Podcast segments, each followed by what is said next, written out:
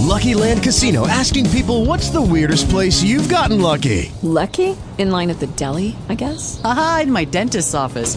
More than once, actually. Do I have to say? Yes, you do. In the car before my kids' PTA meeting. Really? Yes. Excuse me, what's the weirdest place you've gotten lucky? I never win and tell. Well, there you have it. You can get lucky anywhere playing at LuckyLandSlots.com. Play for free right now. Are you feeling lucky? No purchase necessary. Void where prohibited by law. 18 plus. Terms and conditions apply. See website for details. Talk shoes. Recorded live.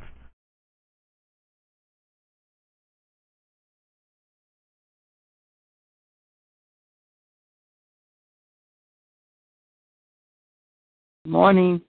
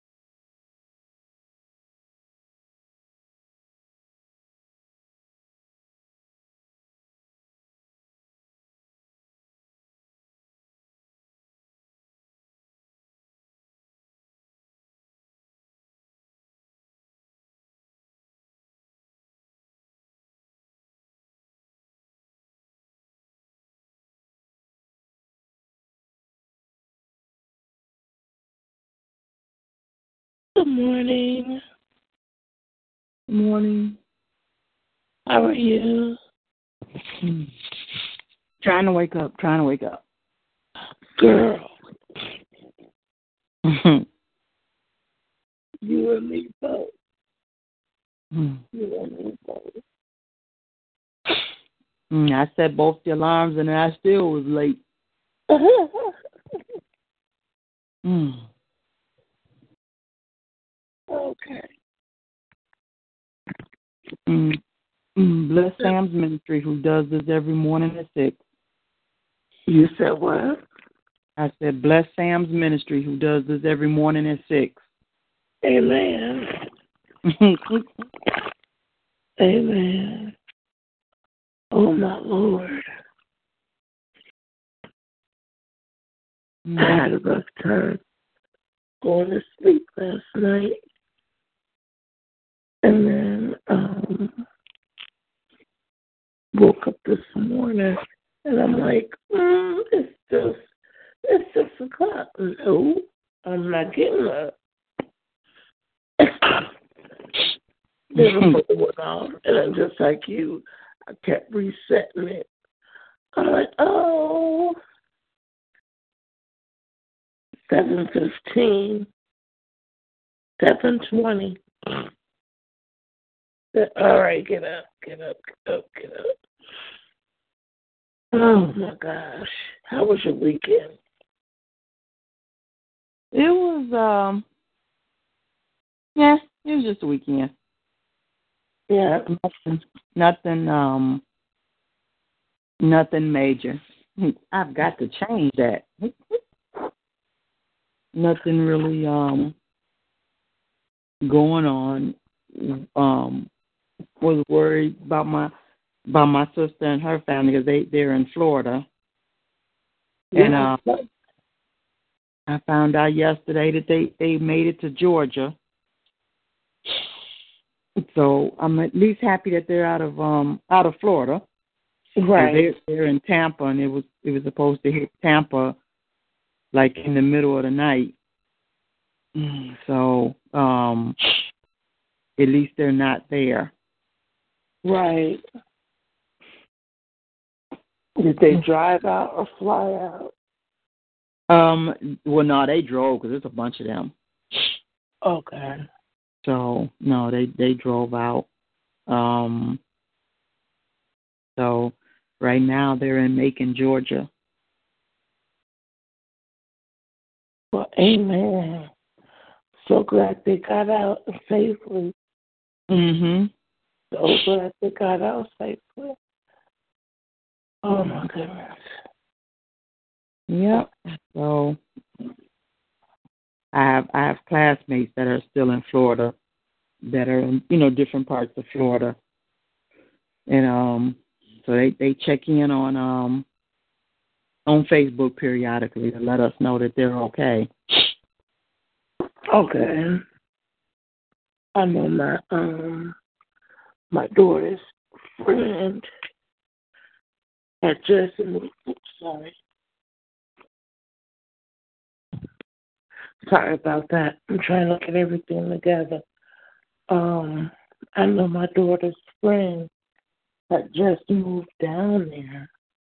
Mm. And uh wherever she is, they told them to pretty much what's the word? Well um bunker down where they were. Because there was nowhere for them to go anyway. Because once, you know, because wherever they are, the traffic was so bad, like Mhm. they wouldn't. Yeah, basically, I mean, if you didn't, um, because I know the first day my sister was supposed to to leave, they didn't because of the because of the traffic. Um, Sorry. you know, and you had you had gas stations running out of gas, and um, they were having to get like the the gas tankers were having to get like police escorts to the Yeah. uh, you know, to get to the gas stations and stuff, and then you know, and then the lines would be you know like a mile long trying to get gas. Um, you know, you could run out of gas trying to get gas. Right. I had said I told my my sister I said we need to um we need to stock up on some things before the prices and stuff start going up. Yeah, but then but then the shelves were like getting all empty. Um so I'm thinking like if you live in like tornado um alley and and where they have like a lot of hurricanes and stuff like that, you should probably start stocking up in the summer. Yeah.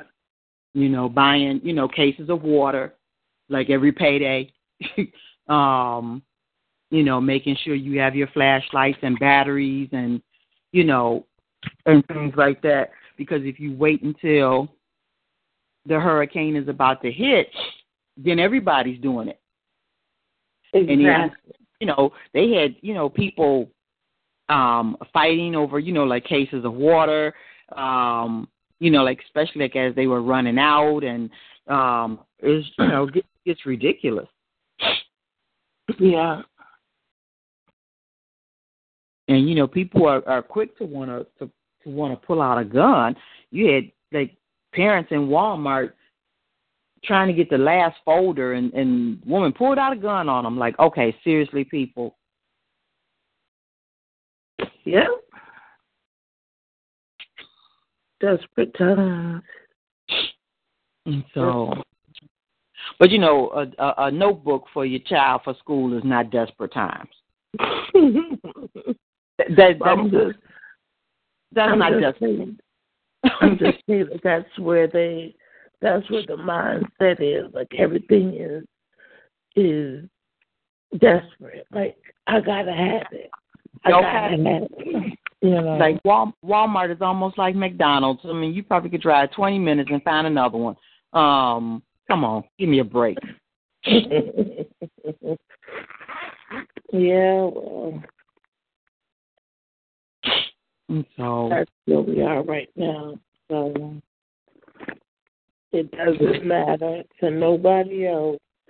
I want it, and I want it now, and I will fight for it, no matter who it is. okay. Yeah. And it's like we haven't even heard anything else about Houston anymore. Houston and got moved to the background. Yeah. Yeah, and they're not saying too much about how part of the ocean is gone. They did like a blurb on that, and then they kind of got off of it. Mhm. It's like on- once Irma picked up speed, they um they just totally switched. Um, I mean, I get you know with with uh, Houston, that was just one city, and now I mean with Irma, Irma taking out the islands, she taking out you know she hitting like the entire state of Florida. I mean, but still there was there was a lot of devastation in Houston. They could you know mention what's going on there. Oh, and they didn't even mention the earthquake. The six point four, six The one that hit Mexico. Yeah, they they kind of they kind of mentioned it and then veered off that too. Right. You know, and so it's just it's just it just shows you that you're not getting the full picture of everything that's going on and how they're not letting us you know they're they're cherry picking Mhm. you know what's important to them and not giving the whole story. Because I'm like, I want to know what part of the ocean went. Y'all not saying nothing. Mhm. They showed how they you saw the somebody had took a picture and um the boats are all on dry land that were in the water. And it's like they said in the caption read, Where did the water go? And I'm like, Yeah, where did the water go? And I'm looking at the news and nothing. I was like, huh. I guess they didn't want you to think about that, you know. So yeah, they're they're um doing doing they're at um ground zero right now because you know today's nine eleven. So they are doing the um you know the annual remembrance for for that catastrophe and having like a moment of silence. that's um hmm, not trying to discount it, but like that's really not important anymore. I mean, it's like you have you have stuff that's going on now that people need to know. Um, you know, that's that's you know I understand remembering nine eleven, but come on now. Yeah, but now you know in in New York, there's no way they're not going to um to recognize it. That's one of those it hit home type of things. Oh yeah. Yeah, I mean I get that, but it's like, you know, just like you don't want us to, you know, you know, what they, you know, you you're telling everybody else, you have everybody focus on one area. It's like that's local news now. Be that local or put it at the put it at the bottom you know, the little ticker tape thing at the bottom, and let's keep, you know, and let's keep what's what's going on in the rest of the world. Let's talk about that. I want to I want to see about the horse getting lost in traffic or or nothing like that. You know, I want to know what's going on now. I want to Even know. though it's a it's a welcome district because Channel Seven yesterday, I mean, it was like all day with the exception of they broke for the the um the baseball game. You know, they just they were just covering the, the hurricane, and it was just like you know like um I don't know if you remember like with the 9/11 coverage. I mean, that's like all that was on TV for Mm. you know at least a week. You know, just like 24/7 nonstop, and it just got to the point where I just couldn't take it anymore.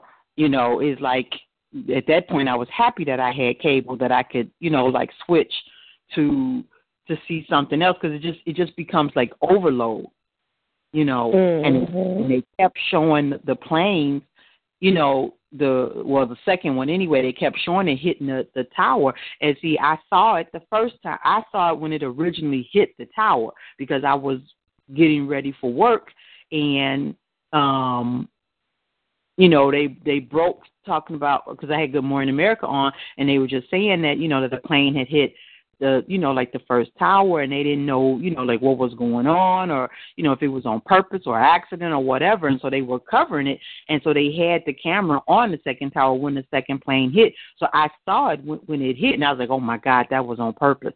And so you know for them to keep showing it like every day all throughout the day I was like I, I just I can't see it anymore. And even now um you know like I'm sure sometime during the day they'll have like um like remembrance or whatever if they if they show that plane i just automatically look away. I just i just can't. Mhm. and that's what they're doing now with you know like with irma they're you know yesterday it was on all day so far today um you know like all throughout the night um you know it just becomes information. It just becomes too much. And then you have the the um the different correspondents out there and then they ask some of the stupidest questions sometimes. It's like oh my god. You know you standing by somebody who's like just lost like their house and everything and you're like how do you feel? Really? That's your question? Mhm. like good grief. Because they can't think of nothing else. like i feel like going to disney world. Want to go Because I'm just like, okay, that's just like the stupidest question to me. I'm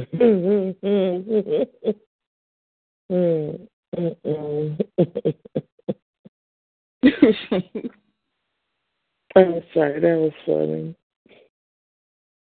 you know, and then you got these different, um, you know, the different correspondents that are out there in this weather. Now you're telling people that they should have evacuated, and if, if they didn't evacuate, then they need to, you know, like to hunker down and, you know, to get off the streets and to you know in in their houses and stuff to to be in a room uh interior room with no windows blah blah blah but then you got the correspondents that are you know like outside like one guy he was on a balcony and he's holding on to to a rope to keep him from being swept off the balcony Mm. it is like okay if people have been talking about it on Facebook, like, okay, are they are they all trying to get like trying to win some type of an award or whatever for coverage of the storm? Like, I don't know if it's worth my life. Mm. You get you get swept away, and the thing, and like one guy, he was he was near the near the water, and so I'm like, okay, if that wind switches course and sweeps your butt up in it, you are. It's just like bye bye, because cameraman ain't gonna be do ain't gonna be able to do anything but film you. Right. because he didn't even have a rope. He was just, you know, like standing out in the grassy area, um, you know, and you could see, you know, him fighting against the wind to keep his balance. And I'm like, mm mm, nope. I guess I'm guess I'm just too chicken. I'd be like, y'all want me to do what? No, I'm thinking I can't do that. it's okay. Just like when when, um, when Harvey was first starting, I was looking at the news and I'm like, this dude is out there in the rain because it was starting to rain. He getting drenched in water. Mm mhm. He had to brace his feet against the wind. Just, I'm like, and the people on the inside, like, well, thank you for that, whatever his name was. Get inside. where it's dry. Like y'all made him go outside. Come on Oh. now. Y'all thought it was a cool thing for him to go outside. I mean, now some now the weather people, you know, they really get into that stuff. I mean, but but that's you know they enjoy that, you know. Um, and if it's something that you choose to do, I ain't understanding, but you know, go forward. But for you know the other journalists and that, I'm like, okay, why I got to do it?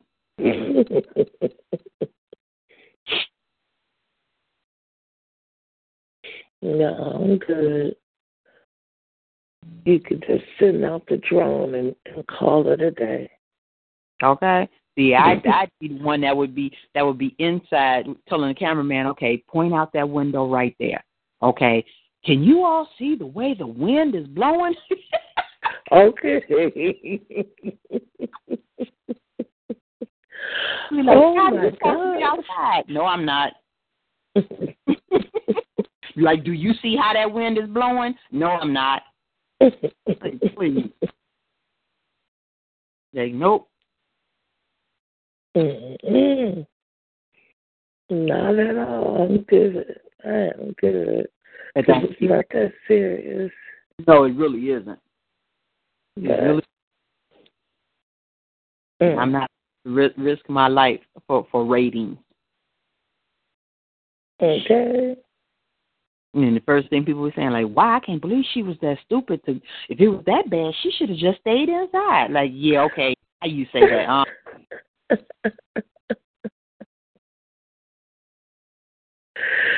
oh my gosh.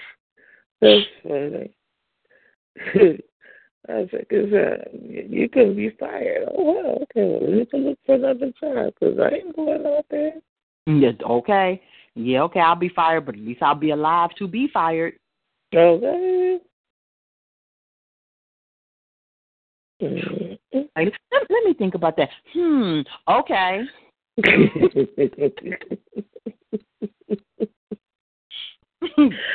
oh my lord. I'm so that's funny to me. uh, how was church yesterday? It was good. Um,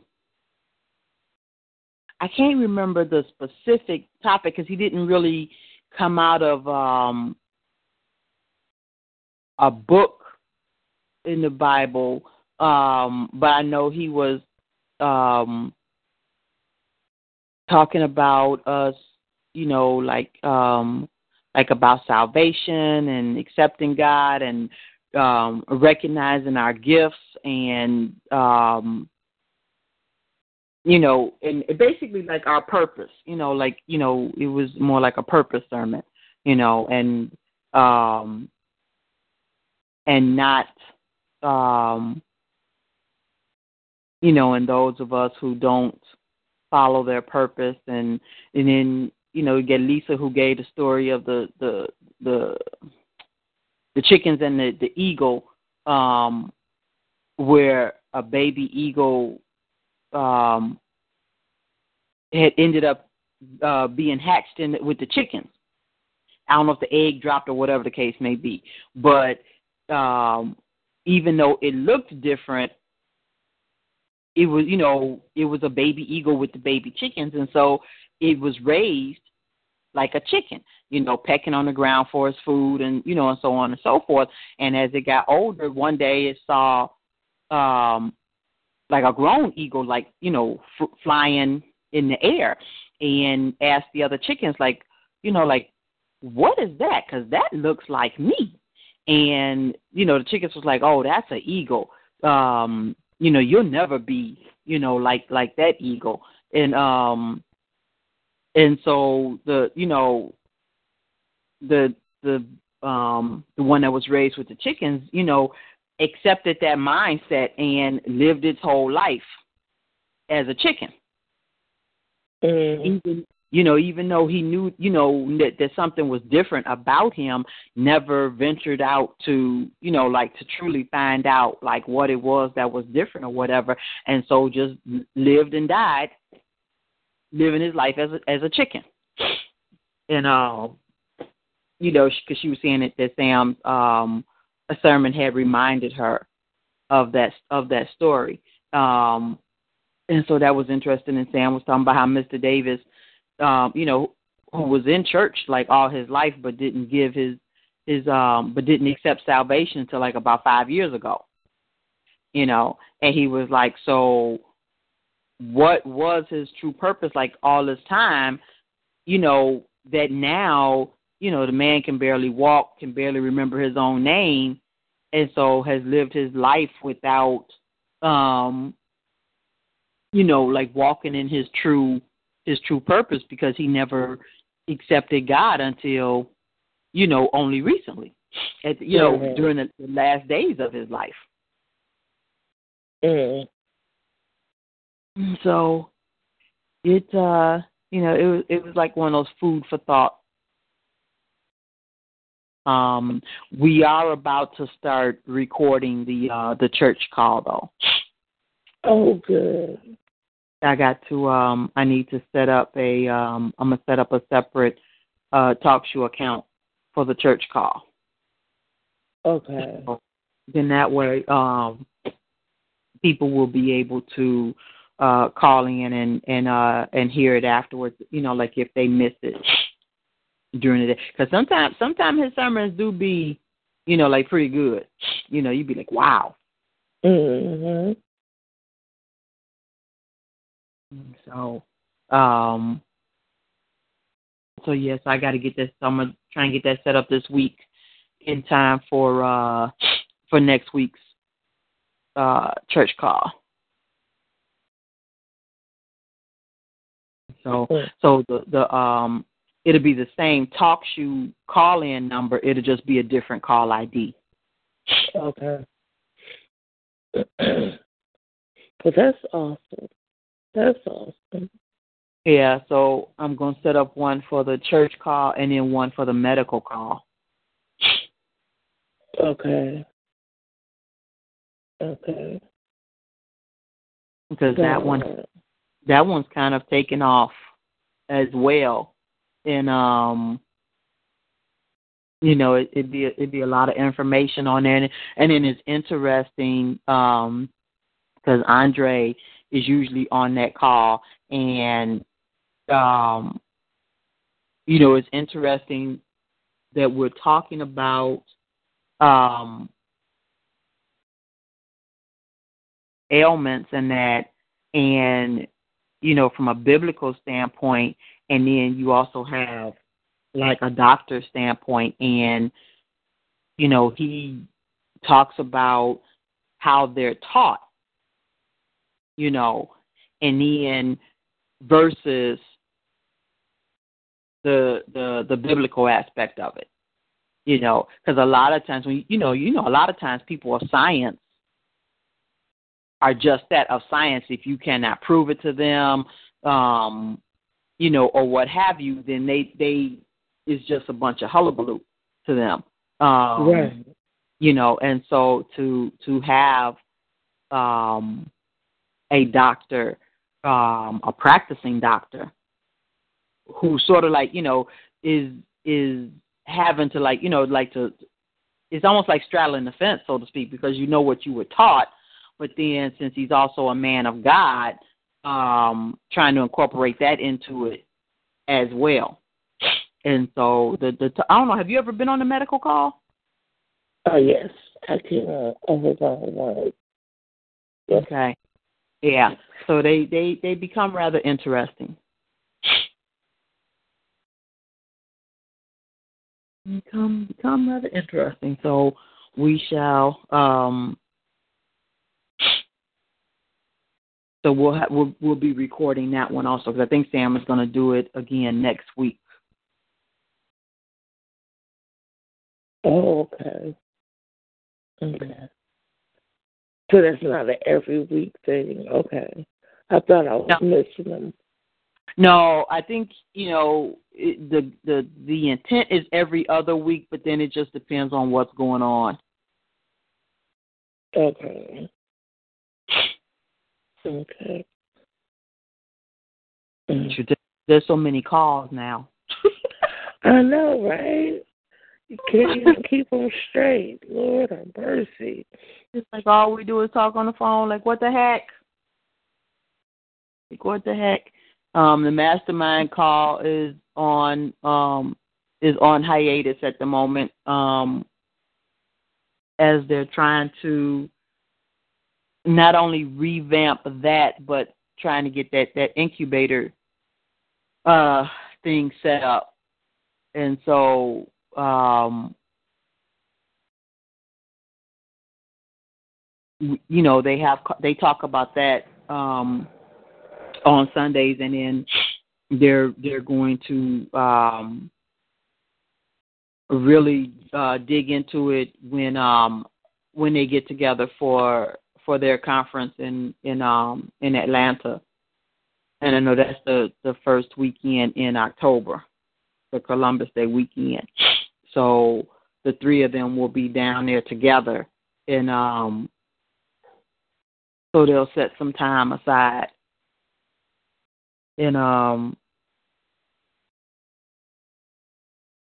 to talk in that um so actually I thought the mastermind call was gonna start back this month, but it probably won't. So I'm just in the um so on the the announcements I'm just gonna say that the the the mastermind call is on hiatus and I'll let people know when it's coming back.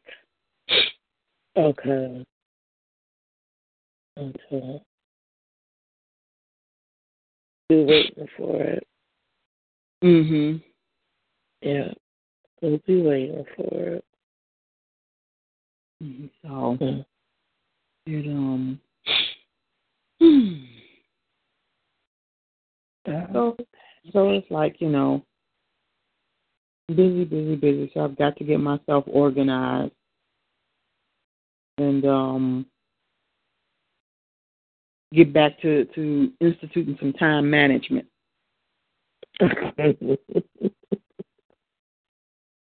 oh yes. You know, yes, yes, you know, yes. things that you don't want to do, and you keep putting them off and putting them off and putting them off, but they still need to be done. Um, you know, and so this stuff just starts piling up, and then it's like I don't want to do any of it. Um, and I started I started a whole new to do list yesterday. Like, oh, good grief, this is just depressing. So, um, I do, oh, okay, they're showing that this, um, and oh, and then you got the people out. Oh wow, was that a news person that just got washed away, or was somebody standing out there trying to, to take pictures or whatever? And and wave just came up and like just washed them away. Like, okay, people, seriously? oh yeah. Oh yeah. And you got the looters. Now you That's don't even the part wait I for don't your understand. But then you're going to, you know, be breaking into these stores and you know and stuff like that. You know, like in I mean, and at the Foot Locker, they got crazy. It was a bunch of them at the Foot Locker. Mhm. I'm just like, okay, and you know they're gonna have them on eBay. They're gonna be selling those shoes on eBay. Well, the ones that don't get arrested. Right. Interesting. And you know, of course, they only showed um the looters that were black. Of course. Like there wasn't any anybody else out there. Right. You know. I just I just think it's interesting, um, just with the extent that people are going to, you know. Now that it's like everybody, why are you still there? Mhm. That's the part I don't get. For you to loot, that means that you stayed in an area that you could potentially die in. Yeah. I don't, I don't understand. Yeah. Or, you know, or um how did you get to the spot where where you're looting because usually, you know, they try and go to like nice areas and, you know, break into those stores or those houses or whatever. Um and like what I saw like yesterday, I guess it was um a place that didn't get like like a lot of a lot of flooding or whatever. I mean, it was raining and it was windy, but they were still able to drive. And so so you're wasting gas that's at a premium right now to go and commit a crime. No, they they rode their bikes in. Silly. no, they did. No, they showed them. They were they were in cars. Oh, they, they were cars. Uh, um, and it's like, but again, you're wasting gas that's at a premium to go and commit a crime. Are you serious? Like, oh my goodness. And then what happens if you come across a, a, a roadway that you know that's like been washed out or whatever? Then your behind could you know could potentially die or die as you were trying to steal some, some damn gym shoes that you probably can't. Mhm. It's just ridiculous. yeah. But that's how people are now. That's how people are. And like someone said, you know, they're not stealing food, so I don't want to hear it.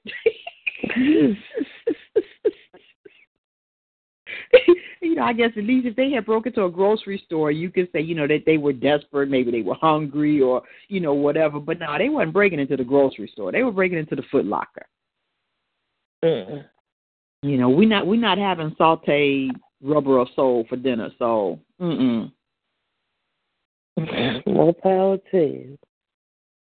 But that's what a lot of people were saying. Like, you know, one one lady, she was like, she wish she would have went and um and got money out the bank because she was like, because um the especially the guy that was on my, I found him on my timeline, and he was saying how in one area they were giving away food and clothes and water and and things. And then he said in another area they're making them pay for it. mm. And he And was that- like, That's getting over. Yeah. So he was like, How is that? He was like, Don't give. He said he said, if anything he was he and I was just like, It makes a lot of sense. He was like, Don't give to them.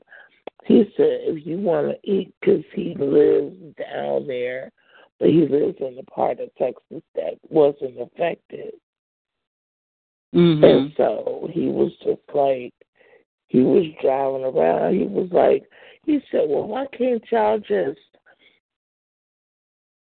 He said, I would, I would rather, if you want to donate, he said it would make more sense for you to send your donation straight to Home Depot, straight to Lowe's or Menards, and open an account, you know, and create an open account and let the people, you know, draw off the open account.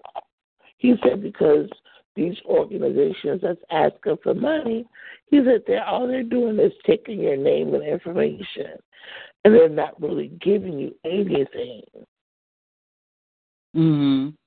And I'm like, that makes sense. That makes sense. Because you think your money is, you think you're doing something, and it's it's not going to the people. It's not going to the people. Yeah, because you got people saying, you know, like how much of the money that's donated actually goes to help, and you know, um, you know what the organization says versus what you know some of the reports that come out. You know, it's like two totally different things. And I know one of my classmates, she was like, you know, she doesn't donate to any of the the big organizations, but if there's like a, you know, like a church that, uh, or like a local organization that that is you know, accepting uh donations and they're gonna, you know, like drive it down or whatever the case may be, should donate to something like that. Because the other thing that she's concerned about is like, you know, like how many of us are actually getting helped by these organizations, Right. you know? Um and so so like when people be collecting, you know, like the water and the toiletries and you know and things like that, you know, she'll donate in in that regard um, you know, because she just feels that at least that's something that's that's going to to get to the people and to get to to some of us as well. Right. Exactly. Exactly. Cause man, sorry, this right here, you you trying to, you know, people don't get help; they get desperate. Mhm. They get desperate. And then you Okay. always have people that try and, you know, take advantage of the of the situation. I'm just like, you know, wow, what kind of, you know, what kind of person are you to try and take advantage of people, you know, like when when they're going through this, you know, like like the looters, um, you know, and then the people that pretend to be part of organizations trying to collect money and you know and that type of thing. It's like you're, you know, you're exploiting people during such a you know like such a rough time it's like i don't i don't see how people can can sleep with themselves can look themselves in the mirror in the eye in the mirror Not trying to be funny, but very well. Like, yeah I guess so. Because they continue to do it, and it's just like how, like you said, like how can you how can you be so callous? But uh-huh. yeah, that's pretty much it. I can look themselves straight in the eye, smile, wink, and go out the door like, yep, another day, another dollar. Let's go. I Mhm. thought it was awesome. Um, it showed a group of people in Florida. Was it Florida? And they had a praise and worship service at the beach. I don't know if it was before Irma was supposed to hit or after it had already passed or, or what. But they were sitting at the beach and um it was doing a praise and worship service. I was like, look at God. You know. Mhm. And then you have the idiots. Um, some idiot in Florida who, you know, was bored and had too much time on his hands comes up with this thing about shooting at the at the hurricane. Huh.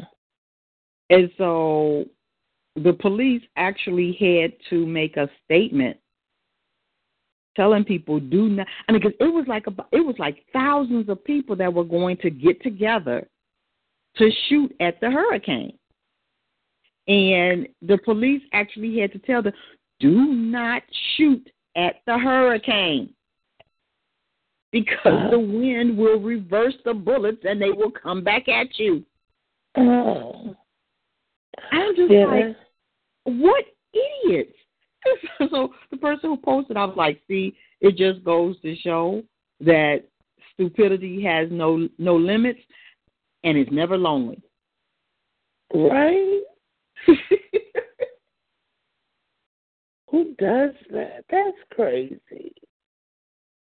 That's crazy. That's funny though. like you really thought sh- what was shooting at it gonna do?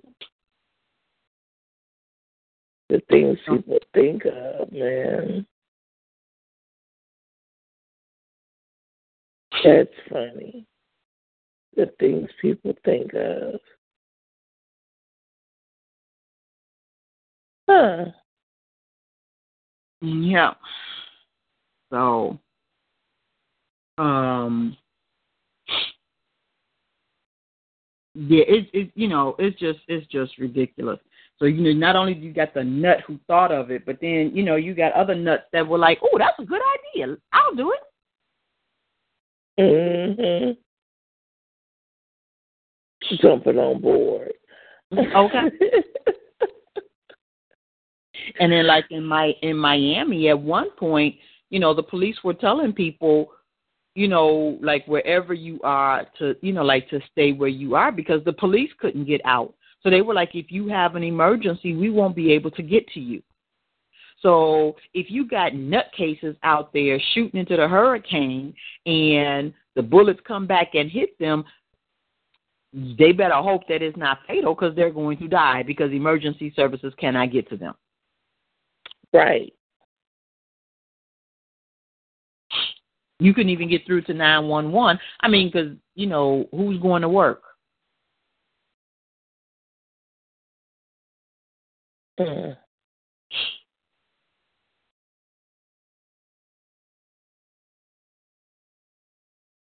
Mm. Mm, mm, mm. That's crazy. That is crazy. Amen. oh, that's all I can say is amen. I just, okay. I, I didn't even hear about that one.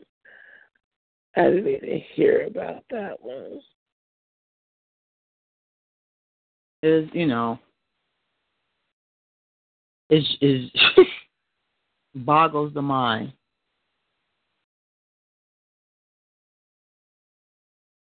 Mm. It really does. All right. How was your weekend? Um, uneventful. Uneventful. kind of. Oh, your father was in town, right? He was in town. Um, he came in on Friday. Was that Friday he came in? Thursday, one of them. And um he came in for a funeral. His um his baby sister passed. Oh, okay. Yeah, so but he was so nonchalant about it. I was just like, okay, you know, like it was kind of like the way that you like the way he told my sister when it happened. She was like, they were on the phone for like forty five minutes and were about to get off when he goes, oh, and um, baby sis, that's what they call uh, aunt, passed. And my sister was like, wait, well, hold up. You know, like that wasn't your lead off in the conversation. You're going to end the conversation with this information, you know. Wow. And so, um, so yeah, so they they left out um yesterday. To she, oh oh he left out going back home? No, um, they left out yesterday for the funeral. The funeral was today in um in Michigan. Oh, okay. Yeah, it was in Michigan. So my sister went and he went. And um and I was just like sending my love. You know. Sending my love. And she was like, You're not gonna go. I was like, No. I said, Because hello. Not working. Okay. you know, I don't have the money to be going like that, you know. Right. That's because she was already saying, she was like, she said, yeah, because I do have, she, she said, you know what? Because cause they had to find a motel, and he didn't say if he was going to pay, help pay for a hotel or nothing. So I was like, no. I said, and then about eating and all Right. that stuff, I was like, no. I said, I'll, I'll stay home. I will stay home, you know, because she's been, she's been a real, like, you know, good with like helping out, you know, helping me get a couple of things in the house to eat and stuff like that. So I'm like, I'm not gonna take advantage and be like, oh yeah, I'm going. Mhm. You know, so yeah, it's been it's been real. I said we are so. I, I, I thought I said we are the most laid back family I have ever known. Like we just like yeah, you know, but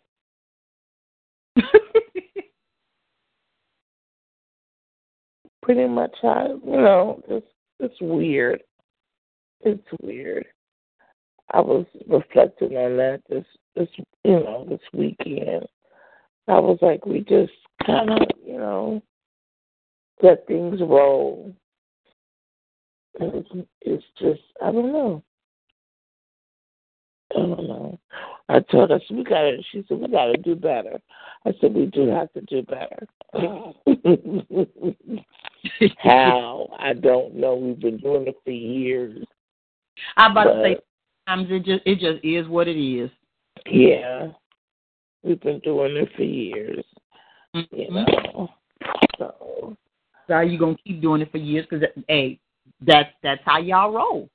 uh, but we can do better. We gotta Well, we do know. better. Uh, But will we? Oh. well, I'm gonna try. I'm gonna try. Like I said, when was the last time I really like hugged my nieces and you know? And I'd be like, Y'all know I love you, right? And It's like, Yeah, Auntie, shut up. Okay. like that's how we do. I'm I'm more demonstrative with my with my nieces and nephews than I am with my siblings. You know, I mean we we've gotten to the point where you know we'll like say I love you and that, but there's there's so much um tension that to me, especially like right now, and with my with my sister under me, there's so much tension that the the, the I love you is just disingenuous, and I stopped saying it. Um, I mean, you know, yes, I do love my sister, and I don't want anything to happen to her. And as bad as she has treated me, um, I still pray for her. But the to constantly say, um, "I love you," and no, I'm not gonna say. And then it's like when she says it, it's like almost like, "Yeah, I know I'm crapping on you, but I love you." Mm mm. Mm-mm. Because right now your love hurts. Keep it. Uh, yeah, I get that. I understand that. So I um but it comes a lot easier with my with my nieces and nephews because I've done that since they were you know, since they were little.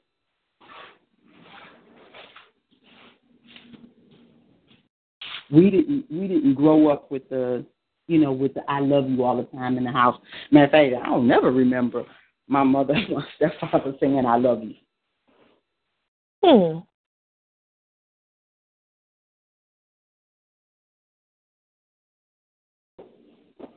Yeah.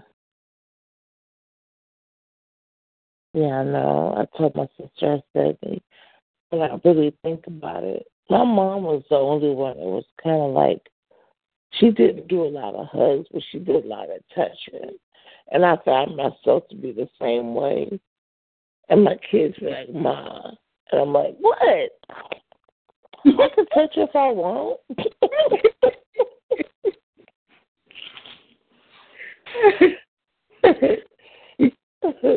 Like Ma, that's kind of creepy. Stop it.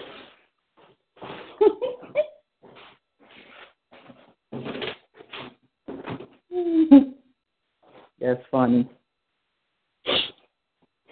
That is funny. Oh my, oh my. Hmm.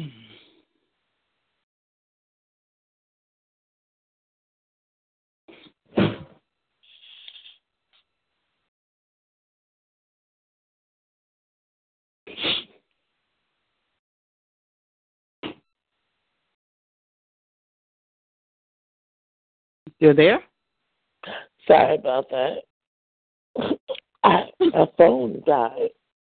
Not died. It just hung up. I didn't you- touch nothing.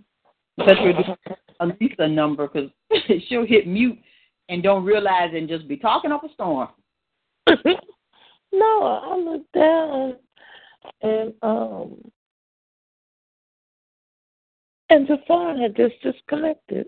Was Oh, wow. like, hmm. All right. And, then, and I found out that whatever this carrier is, because it's through Walmart, I'm like, I either have to get on T-Mobile or Verizon or somebody else. You oh you got you got straight talk. Um, I think it's no, no. It comes up as T-Mobile, but Oh. like my sister says, she calls me, and my phone will go straight to voicemail, and I always have my phone with me, Mm-hmm. and um. I'm like, no, the phone didn't ring. She's like, it was just, it went straight to voicemail like three times. Or they'll tell me they send me a text message. And then they'll be like, did you get it? And I'm like, I didn't get a text message. And the same thing trying to send it out. Like I called you, you didn't get nothing. They say no. Say, huh? I said, so my my carrier is picking and choosing for me who I can talk to and when I can get my messages. Really? who does that? Oh my goodness. But um oh my Lord. Um let's do the Bible study for today. Um it's just the two of us. I was also checking to see who was who was on the call. So Yeah, I just looked also. Is yeah, it's just Yeah. a, so let's not that I'm not enjoying the conversation, but this is recorded. I guess we'll go ahead and and do what the recording is supposed to do. Even though I know all the information that we've talked about that people might not know. that is true. So, um, if you can open us up in prayer, ma'am. Bless you. Hold on. I think I Whew, I need one more comment. Mm. Okay. Bless you. Thank you, thank you. Thank you. Okay. Father, all the praise and all the glory goes to you forever and ever. I thank you, Father, for this day and for allowing us to be able to enjoy it. Father, I thank you for this call, providing us with a place to come together for fellowship and to learn and to share in your word, Father. Father, I just thank you and pray that anyone who takes the time to call in this morning or to listen to the call later will hear something on here that will help them, Father, in their walk with you. Father, we continue to extend our prayers to mm, to all of our fellow citizens across this country that are going through various natural disasters, to the people in Mexico as well as South Africa, Father. There's just so much that is going on. It's, it's, it's just information overload. Father, we pray that they are remembering to seek you first, last, and always as they are evacuating to safety. Father, we pray that they are receiving reliable transportation, food, water, and safe lodging. Father, we just thank you so much for providing for your children. Mm. Father, we pray for those that are that did not evacuate. We pray for their safety as well, that they are hunkered down, that they are safe, that they have provisions. And we pray that no one will try and take advantage of them during this time. Father, we thank you for all that we have. This is just a reminder that no matter how bad we have it, there's always someone that has it that has it worse. And Father, we just continue to pray for their safety and their wellness. We thank you, Father, for your unconditional love, your mercy, and your grace. In Jesus' name I pray. Amen. Amen. Amen. Amen. Amen. Mm, mm, mm.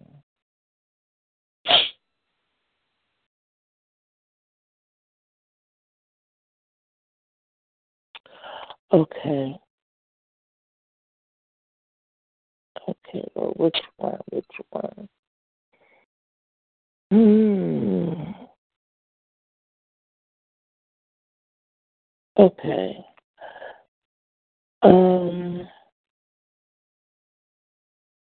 Let's do this. Okay, Lord. Okay. All right. So. I, uh, I'm sorry. Hold on one second. Broke. Try.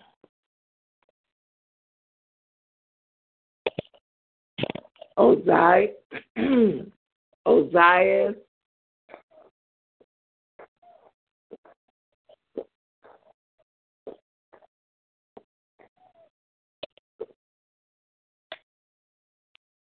Osiah.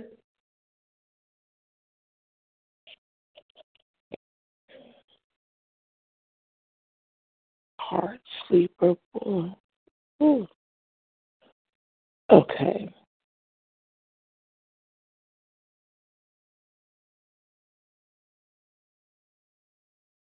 Hmm.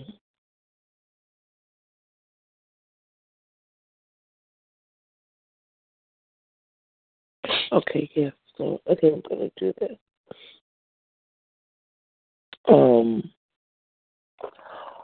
we are. I I was gonna start in Matthew today.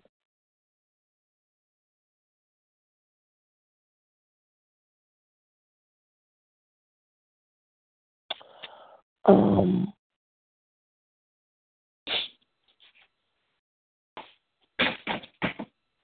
but we're gonna go back a book.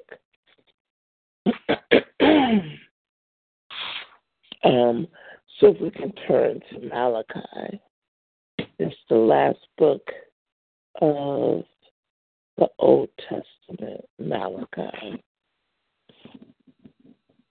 And they called him a minor prophet because he, you know, he only had a couple of chapters and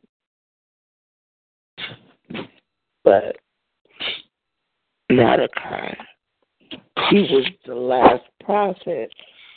it was the last time that um God spoke to the people before he went silent. So we're going to see, um, because pretty much that's where we are now. You know, he's sending his messengers out and he's, you know, warning, giving us warning after warning. And, um, you know, like we always say, there's nothing new under the sun. So, in a minute, he's going to go silent. And um, we need to know what's going on, you know, pretty much. So, um, yeah. So we're gonna start at Malachi and see what and see what that says the Lord. Um, um so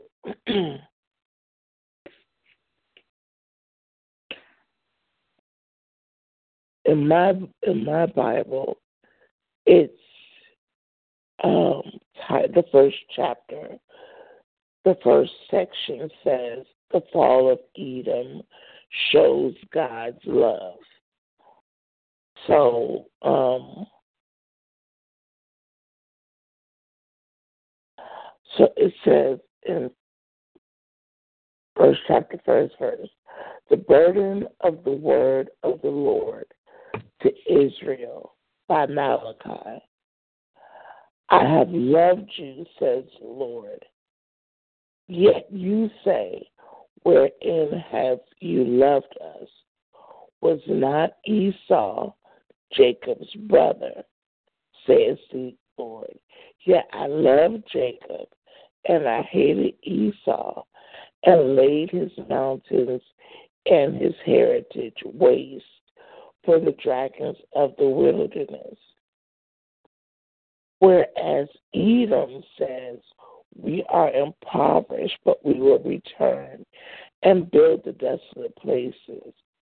Thus says the Lord of hosts They shall build, but I will throw down, and they shall call them the border of wickedness, and the people against whom the Lord has indignation forever.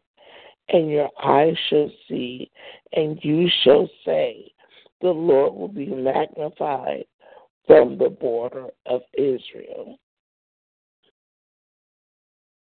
And when you talk, when, when we go back and look at the story of Jacob and Esau, again, the distinction is the life Esau gave up his birthright for a bowl of stew. Not that Jacob had clean hands, but just like any other, um, just like any other, you know, like David, it's like it's not what was what he did in the past, it's what he did after that God is expounding on. So even though Jacob was the trickster at first, when it was all said and done, Jacob did what he was supposed to do. He was obedient. And he, you know, he followed the way, the, the truth of whatever the commands of God are. As far as Esau is concerned, because he gave up his birthright.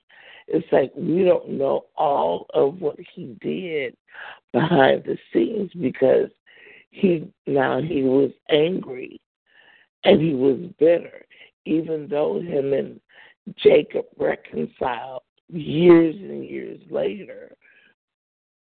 Him, all that he did, all that he gave up for flesh was basically um, an example for us to know that that's always going to be the choice. So a lot of people now are talking that make that about what's going on today.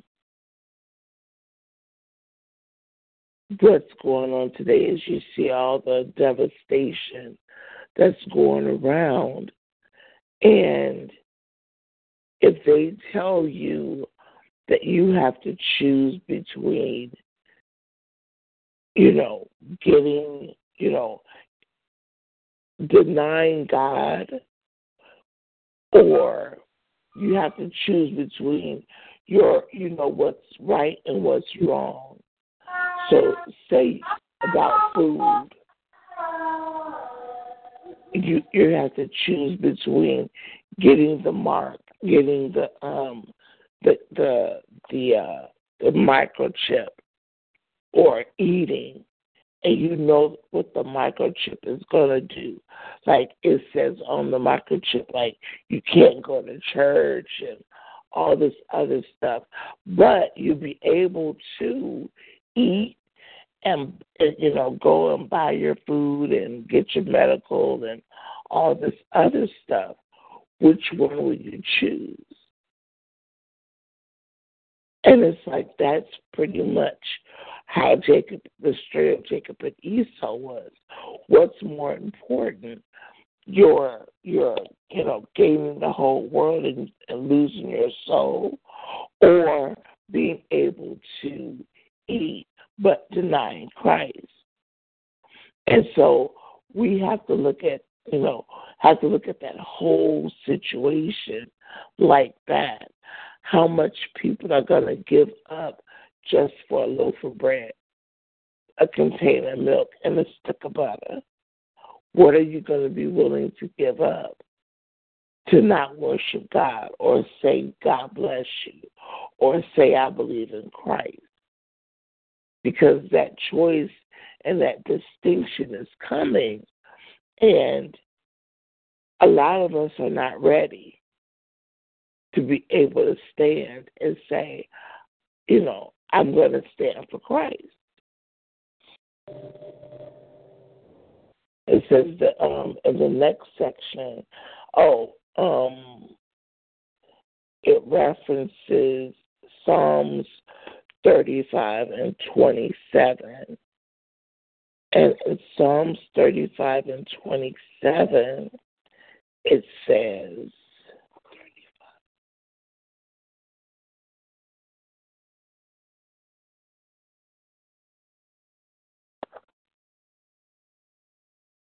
Teachers are sticking together. Sorry. Okay. It says, Let them shout for joy and be glad that favor my righteous cause. Yea, let them say continually, Let the Lord be magnified, which has pleasure in the prosperity of his servant. And so he so this is God wants us to prosper, but in God's way and not our own, which is what Esau was doing. He chose he chose to to quench his hunger his way instead of God's way, because God will provide for us. God will provide for us. I told my sister, I said, push comes to shove, I said we gotta be like that widow woman, you know, and and and be like, Lord, stretch this can of corn that has never run out, you know. I mean, we're gonna have to stand on His word now more than ever before. We're gonna have to do that. Um, verse six. The sin. Um, this section is called the sins of the priesthood, and understand that the priests were of the tribe of Levi. They were made up of the tribe of Levi, and the people depended on the priests to go to God for them and make the sacrifices for, to atone for any sins. So they were constantly going to the, um, you know, they were constantly making sacrifices every day. And then not even just every day, but they had the special sacrifices and things of that nature. So for the priesthood to have sins, that meant that there was nobody who was able to go to God. There was nobody who could go into the Holy of Holies to the mercy seat because they they, were, they had sin on their hands as well. So it says um, the sins of the priesthood. Verse 6 A son honors his father, and a servant his master. If then I be a father, where is my honor? This is God talking. He's like, if if the son honors the father and the servant his master, and if I be the father, where's my honor? So that means nobody was honoring God at this time. And how is it now when you look out, you know, rarely on the TV, even with the TV preachers, some of them are honoring God, kind of, with what they say. Some of them are not. You can tell by the word that they give and the fruit that you see if they're honoring God or not. And so we're we're back at the time again, back at the time where God is just like, I'm gonna go I'm I'm gonna just be quiet in a minute. Y'all not listening to me anyway. He says, um, if I be a master, Where is my fear, my respect? Where's where's the respect I'm supposed to receive? I'm not getting respect or honor at this point. Says the Lord of hosts, unto you, O priests, that despise my name, and ye say, Wherein have ye despised your name? Ye offer a polluted bread upon my altar, and you say, Wherein have we polluted thee? In that you say the table of the Lord is contemptible. And if you offer the blind for sacrifice, is it not evil? And if you offer the lame and the sick, is it not evil? And so it says, Offer it now unto thy governor. Will he be pleased with you or accept thy person? Says the Lord of hosts. And so, what this is saying, he says that they're not honoring him and respecting the the way that they're supposed to.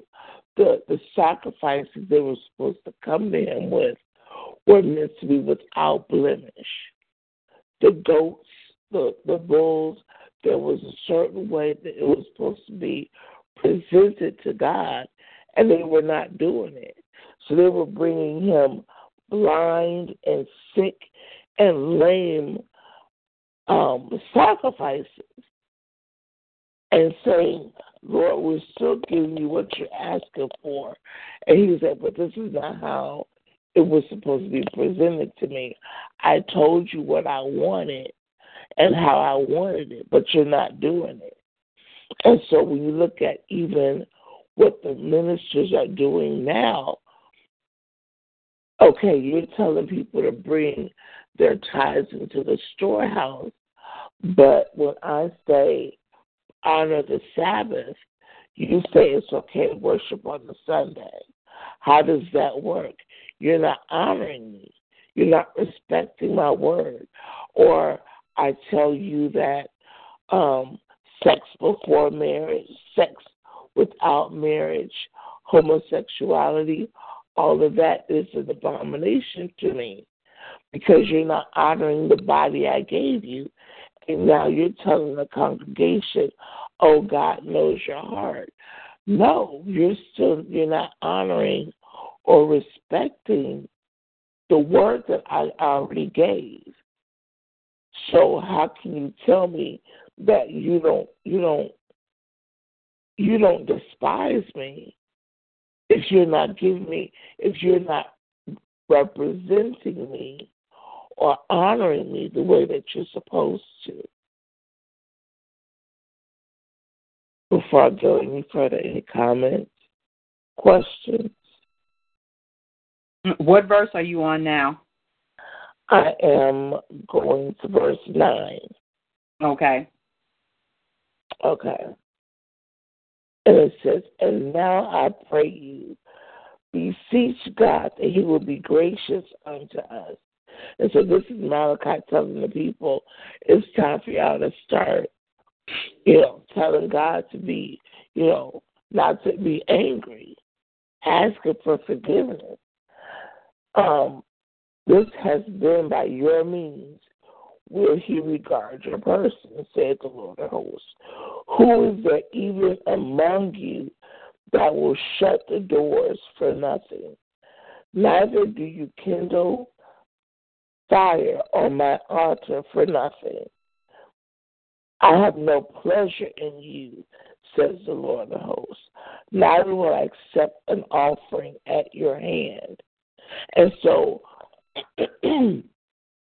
God is telling the priests, no longer will your your sacrifices be received because you're not supposed to get paid. You know, you're not supposed to get paid to open the doors. You're not supposed to get paid to do an offering. But this is what you're having the people do. I already, because the thing is, God had set up a way for the priest to be honored and to be able to have and you know they were supposed to be cared for already.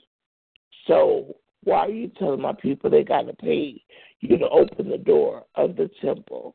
Why are you telling them they got to pay for you to do a sacrifice? That's not that's not how I have it set up. So whatever you bring to me now, I will not accept it. Now bring it to the now bring it to now. It's like um I don't knock the um you know how you have a book you know that you know you have some of these ministers who are authors and things of that nature but what I don't understand is why are you trying to make such a profit off of it? There's one minister I started following just because he made his sermons free. He has books and stuff that he sells, but the sermons that he does are for free. So it's just like I, I, I respect that because he's letting the word of God be free. But he's like the other stuff that the other revelations that he received, he put them in the book. And he's like, now this book is a compliment to the you know to the sermon, and I'm offering it for X amount of dollars. But for you to tell me I have to pay you for prophecy, I have to pay you, you know, for thirty five dollars you can have the DVD. If I had the money, why would I? You know, it's just. But and then you want tithes and offerings on top of that. It's just like you are now selling the word of God when the word of God is actually free. So you're you're you're showing God in a totally different light, and God is saying no. That is, I have no pleasure in that. I have no pleasure in what you're doing. And said, neither will I accept an offering at your hand.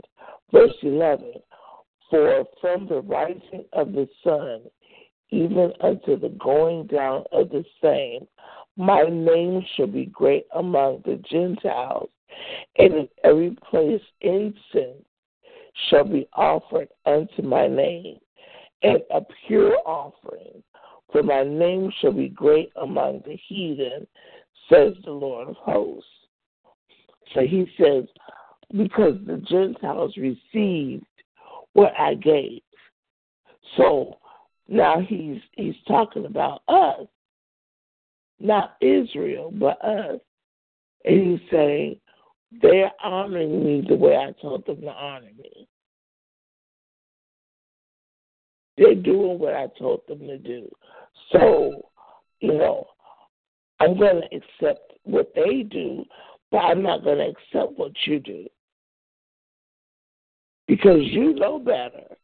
They're just learning but you know better. I've been talking to you and your generations for years, and now this is how you do me. You know. Verse 12, but you have profaned it in that you say, The table of the Lord is polluted, and the fruit thereof, even his meat, is contemptible. You said also, Behold, what a weariness is it. And you have snuffed at it, says the Lord of hosts. And you have bought that which is torn, which was torn, and the lame, and the sick. Thus you brought an offering. Shall I accept this of your hand? Says the Lord. And so, again, he's saying, you know, you profaned everything that I told you to do. You're bringing me this. You're bringing me that which I told you is not acceptable in my sight. The lame. You, you're bringing me wilted fruit, and you just give me whatever, and, ex- and expect me to accept it. No, that's not going to happen. He said, But cursed is be the deceiver, which has in his flock a male, and voweth and sacrifice unto the Lord a corrupt thing. For I am a great king, says the Lord of hosts, and my name is dreadful among the heathen. And so basically, he said, You deceived. You have, you. Uh, it goes back to Ananias and Sapphira. You have, you made a vow to do the offering the correct way, but you bring me a lame, blind, leprosy driven, whatever animal, but in your flock, you have exactly what you know you're supposed to bring to me, and you didn't bring it. You could have kept the offering in. Um, my Bible references Psalms 47 and 2. And in Psalm 47 and 2, it says, and again, oh,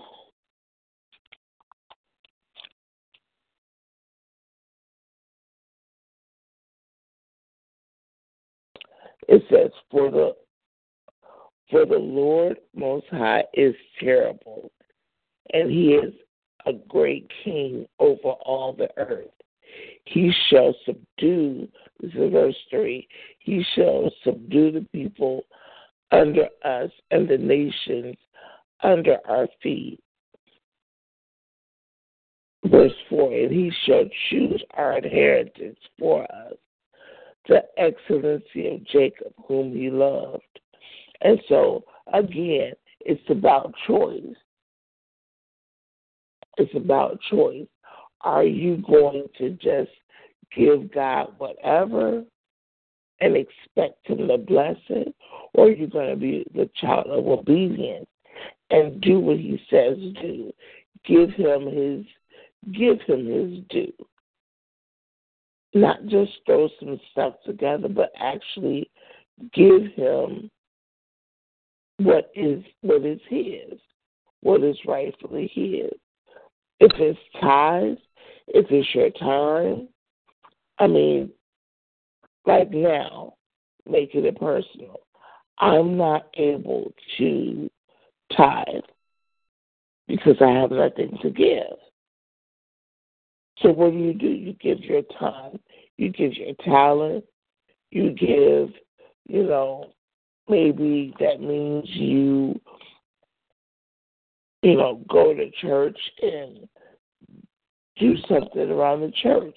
It's like, what are you going to offer to him? If nothing, that's fine too. Just don't make a vow that you're going to do something and to honor him and then not do it to the best of your ability.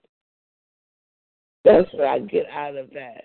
Don't vow that you're going to do this and then just basically half do it and and offer it and be like, "This is unto the Lord," and it's like you said I was gonna get uh prime rib with you know um julienne potatoes and asparagus, but all you gave me was a hot dog, some powdered potatoes, and beans. It's not the same thing. It's not the same thing. So, how can you present that and say, you know, that it is? And God is like, no, there's a difference. There is a difference. Chapter 2, heading in my book says, the warning to the priesthood. So, this is a warning to just not the priests then, but the ministers now. And what makes it so bad is that a lot of ministers they go into seminary and they only do the I don't want to say the cliche scriptures, but they only do the scriptures that are mainstream that everybody knows. Rarely do you see them go into the minor prophets. Rarely do they even touch on the major prophets. They kind of like stay in the New Testament, but the New Testament doesn't. The New Testament doesn't go back to the foundation of the church. The foundation is in the Old Testament. The actual building of the church is in the New Testament because the church is us. And our foundation is the Old Testament. So when we put everything together, it's all the books of the Bible. And then some that we don't even have that were lost or the you know when they put it together they said it it didn't go with what was being said but that's that's something for later but um so um chapter two verse one the warning to the priest says now o you priests this commandment is for you if you will not hear and if you will not lay it to heart to give glory unto my name, says the Lord of hosts. I will even send a curse upon you and will curse your blessings. Yea, I have cursed them already because you do not lay it to heart. Behold, I will corrupt your seed and spread dung among your faces, even the dung of your solemn feast and one shall take you away, and one shall take you away with it. And so here God is warning them. He's like, if you're not going to hear what I'm saying, and, and turn from what you're doing, then everything that you do is, is, is not going to prosper. It's not going to work. And how many churches have we found where, um, you know, in the recent years, where the churches have broken up because of what the minister, the head pastor did. You know, because of whatever he did or said or his act. You know, it's like your it was a there was a curse put upon that church so the the the members scattered. They didn't know where they wanted to go. Some of them went and it was like, I'm not going to go to church anymore. So so much happened when the head, the minister, decides not to do the right thing before the eyes of the Lord. He says, um, verse 4 And you shall know that I have sent this commandment unto you, that my covenant might be with Levi, which is the priest, says Lord of hosts.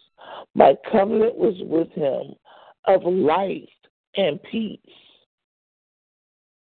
And I gave them to him for the fear wherewith he feared me, or for the respect which he showed me, or was afraid before my name.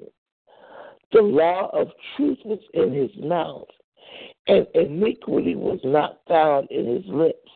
He walked with me in peace and equity, and did turn many away from iniquity. For the priest's lips should keep knowledge, and they should seek the law at his mouth, for he is the messenger of the Lord of hosts. And so, right there, that tells you what the minister is supposed to do. The minister is supposed to be the one that voices the law of truth, the words of the Lord, the Bible, the way it is. This is what God is trying to tell us even now. If the minister isn't giving us the full word of God, that he's not he's he's antichrist. He's anti God. You cannot chop up the word of the Lord and say, and then give it to the people and say, this is what God is saying, and take it totally out of context because you want people to be comfortable. The Word of God is not meant to make us comfortable, it's meant to give us instruction. And then where we are where we are wrong, it's meant to correct us. So if you're not if you don't need instruction and you don't need correction, you need encouragement. So you still need the truth of the Lord. Excuse me. You still need the truth of the Lord to come to you so that you can be edified.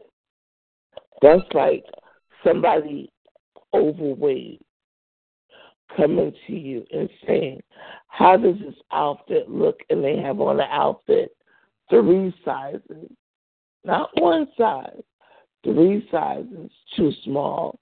And you say, Oh, you look fine, knowing they look a mess. Knowing they're a mess, knowing they're messed up, and letting them go out among the people. Or even you are you have gone down a road where it's washed out. And instead of warning the car that's coming towards you not to keep going that the road is washed out, you're like, oh, they'll figure it out for themselves. And you keep going. Why would you do that? And that's what the priests were doing. They were they were not they were not doing their work correctly. And so God was letting them know, I see what you're doing, and it's not right. It says, verse 8, but you are departed out of the way. You have caused many to stumble at the law you have corrupted the covenant of Levi, says the Lord of hosts. Therefore have I also made you contemptible and base before all the people, according as you have not kept my ways, but have been partial in the law. And so the law was very simple. The law was very simple. Like again, like with the Ten Commandments. Okay, you justify letting the people have graven images. How? When I've already told you no graven images, that you should not worship any graven image. But there's graven images all over the church. Or I've said no work on the Sabbath, but yet you work on the Sabbath, but you don't work on the first day of the week. Is that being obedient? No. So he's saying you're you're you're you're doing you're only doing part of the law that's that's okay with you. But I'm telling you to tell my people to work the full law. That way they they know what their choices are. But you're basically, and that's how they are now, you're taking the choice away from my people because you're not giving them the full truth.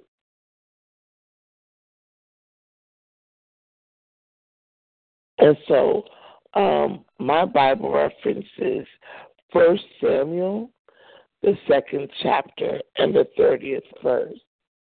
And it says, um, in First Samuel, the second chapter, and the 30th verse. Wherefore the Lord God of Israel says, I said indeed that your house and the house of your father shall walk before me forever. But now the Lord says, Be it far from me, for them that honor me, I will honor, and they that despise me shall be lightly esteemed.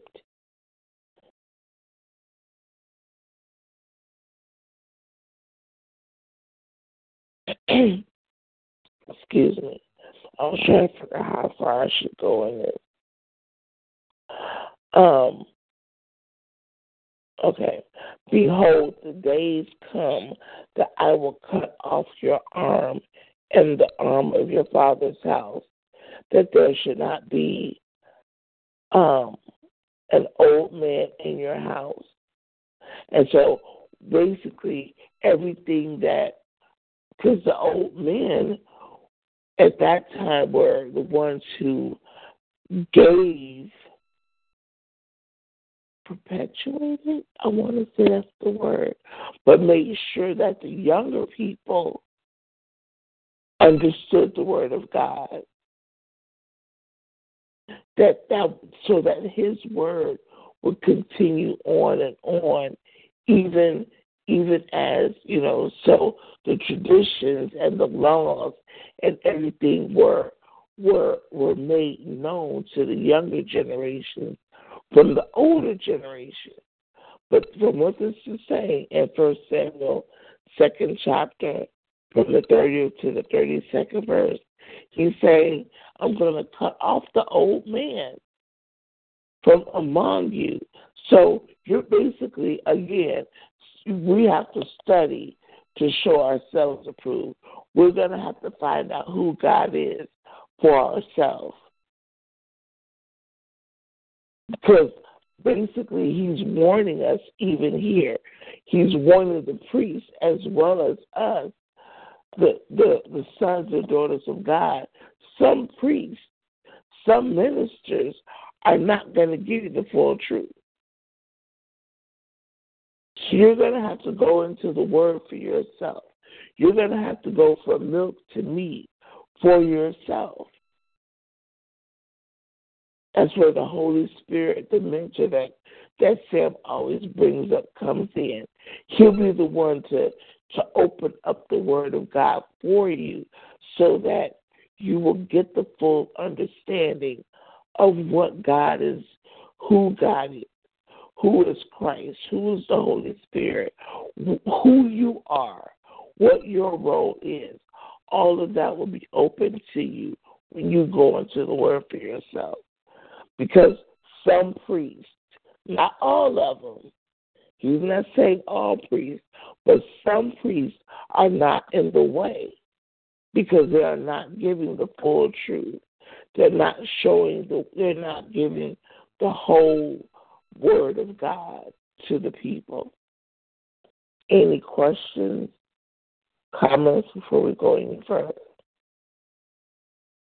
Nope, I'm good. Okay, so we're going to verse 10 in the second chapter of Malachi. And it says, in the title in my book says, The Warning to the Unfaithful. And he says, Have we not all one Father? Has not one God created us? Why do we deal treacherously every man against his brother by profaning the covenant of our fathers? Just right there, if God is the, if, if God created all of us, that means we're brothers and sisters, cousins, if you will. We're all cousins. Somewhere down the line, we're all related. You know, we might all be different shades, but we're all related. And so, that being said, why do we deal treacherously with each other? Why can't we live, you know, honestly and in peace with each other? Because everybody doesn't want to be live the way that God had planned. God has planned for us to live in harmony. So, again, there are those who are willing to sacrifice to live the way He says to live. And there's those who, who are just like, I'm going to do my own thing. And that's where chaos ensues. And it says in verse 11 Judah has dealt treacherously, and an abomination is committed in Israel and in Jerusalem. For Judah has profaned the holiness of God, which he loved, and has married the daughter of a strange God. And so that's the thing.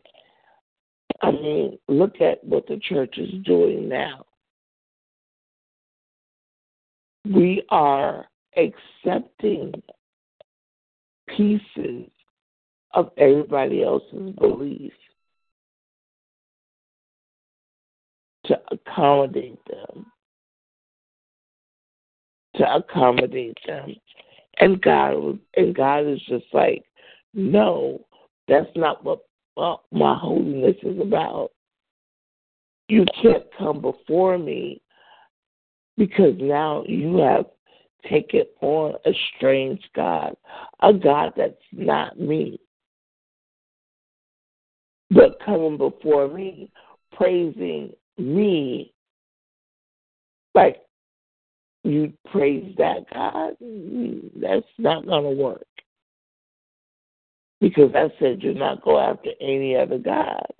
But now you have you have gone and married, not just follow, but you married the daughter of a strange God. The Lord will, verse 12, the Lord will cut off the man that does this. He'll cut off the man that does this. And so if you're praying to Mother Mary or you're, you know, a Buddhist and you're saying or you're going doing whatever, Hare Krishna, anything that's not God, he's saying, I gotta cut you off. It's as simple as that. That is not me. And I said, don't go after any other God but me. Those gods are little God, but I'm El Shaddai. I'm the big God. I'm the, I'm the everlasting Father. I'm I'm the creator of the heavens and the earth. What, what are you following them for? I created them. So how are you gonna go after them and not me? I don't get it. So I no, I will cut you off. That's that's basically said. I'm gonna cut you off. The master and the scholar out of the tabernacles of Jacob, and him that offers an offering unto the Lord of hosts.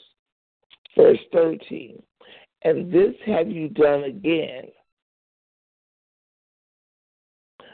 Nothing new under the sun. And this have you, you done again, covering the altar of the Lord with tears, with weeping, and with crying out, inasmuch that he regards not the offering anymore, or receives it with the goodwill at your hand. Yet you say, Wherefore? He said, But why aren't you gonna why aren't you gonna accept our our crying out? Is this person that but we're crying out to you now. Come on, God, help me out, you know? Yeah, we're not this strange God. Yeah, I didn't give you the offering that you deserved. Yeah, I didn't respect you as I, I should have. But I'm doing it now. I'm crying. And he said, nah. And he says, because the Lord has been witness between you and the wife of your youth, against whom you dealt treacherously. Yet is she your companion and the wife of your covenant. And did not he make one? Yet had he the residue of the Spirit. And wherefore what? That ye might seek a godly seed. Therefore take heed to your spirit, and let none deal treacherously against the wife of his youth. For the Lord, the God of Israel, says that he hateth putting away. So this is basically saying, go back. Like in Revelation it says, go back to your first love, the, the, the, the love of your youth. Before you started dealing with these strange gods.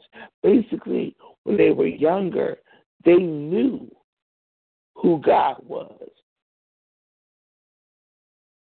So you have, even today, a lot of the older people who are turning away from God, they knew who God was.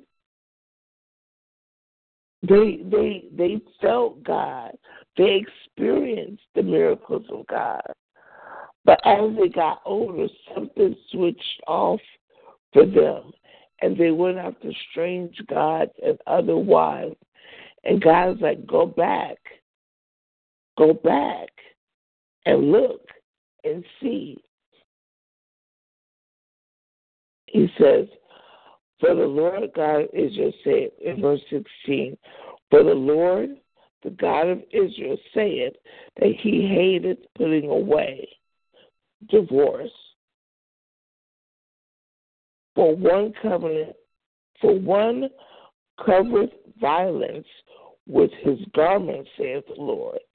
Therefore take heed to your spirit that you deal not treacherously.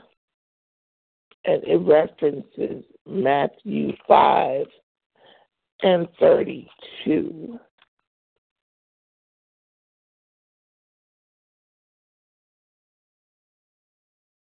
It says here, in 5 and 32 of Matthew, it says, But I say unto you that whosoever shall put away his wife,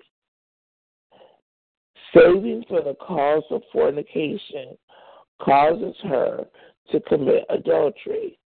And whosoever shall marry her that is divorced commits adultery.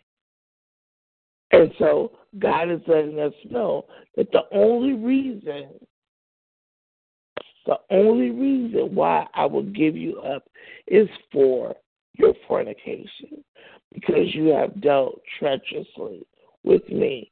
You have gone and and lain down with another God. Maybe not in the sexual sense, but you have gone and, and did the things for that God that I would not have you do. So, thinking about um,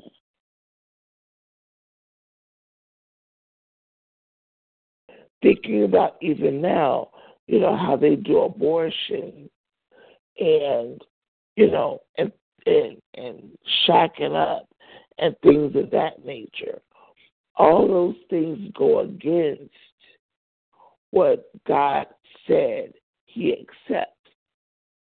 That's considered fornication in his eyes because you are dealing treacherously with his word, with his law. And he's like, why are you doing this? So I ha- I can't uh uh I can't deal with you. Go on now shoot, the hand movement, everything gone. Get yourself right first. Mm-mm.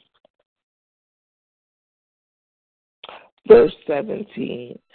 Um, this starts a different section, and it's titled The Sending of the Messiah. And it says, You have wearied the Lord with your work, with your words. He says, Yet you say, Where have we wearied him? When you say, this is the answer, when you say, Everyone that doeth evil is good in the sight of the Lord, and he is and he delights in them, or Where is the God of judgment? That's a mouthful right there. That is a mouthful right there. Because this is definitely what's going on now. He said, Where have we wearied them? By saying that anyone that does evil is good in the sight of the Lord. And is that not what's going on now?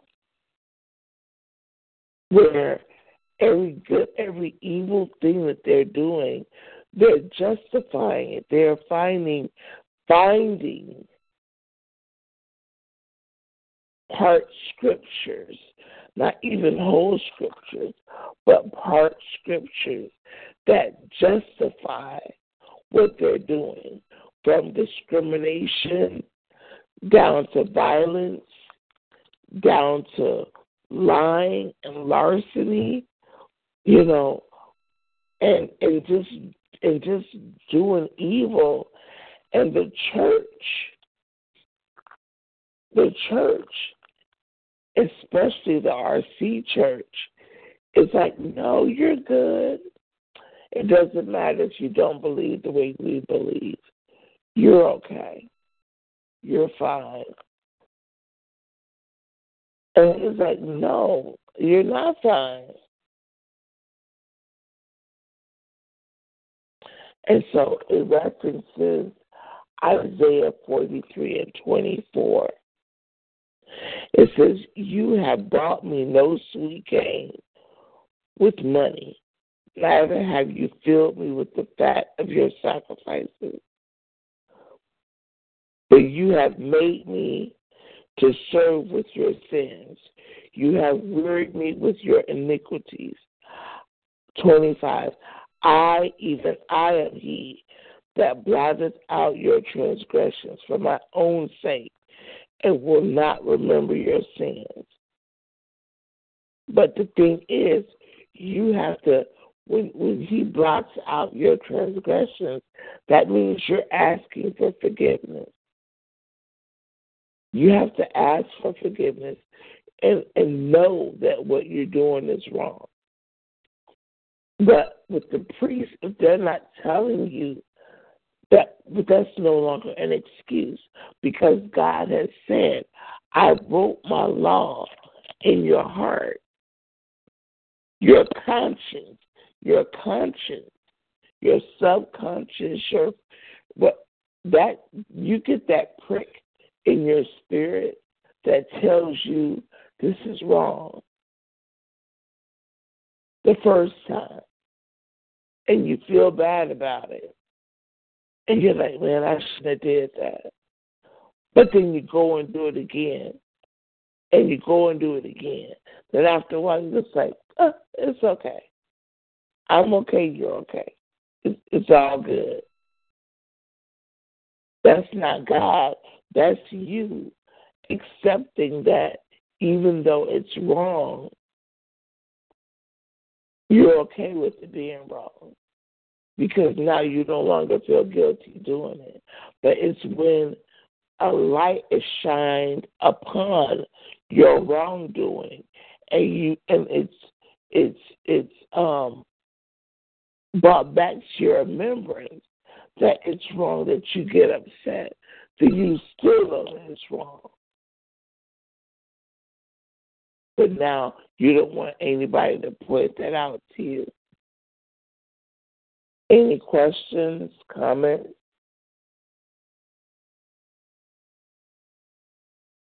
No, dear. Okay. One more, and then I'm gonna um I'm gonna be done. Um, chapter three because this is the awesome part. He lets us know, even here, behold, I will send my messenger, and he shall prepare the way before me. And the Lord whom you seek shall suddenly come to his temple. Even the messenger of the covenant whom you delight in Behold, he shall come, says the Lord of hosts. But who may abide the day of his coming? And who shall stand when he appears? For he is like a refiner's fire and like a fuller's soap. And he shall sit as a refiner and purifier of silver. And he shall purify the sons of Levi and purge them as gold and silver that they may offer unto the Lord an offering in righteousness. Now, it says, Then shall the offering of Judah and Jerusalem be pleasant unto the Lord. Because at this point, we're all going to be priests. That's in the New Testament all the sons and daughters of God are priests, not just one.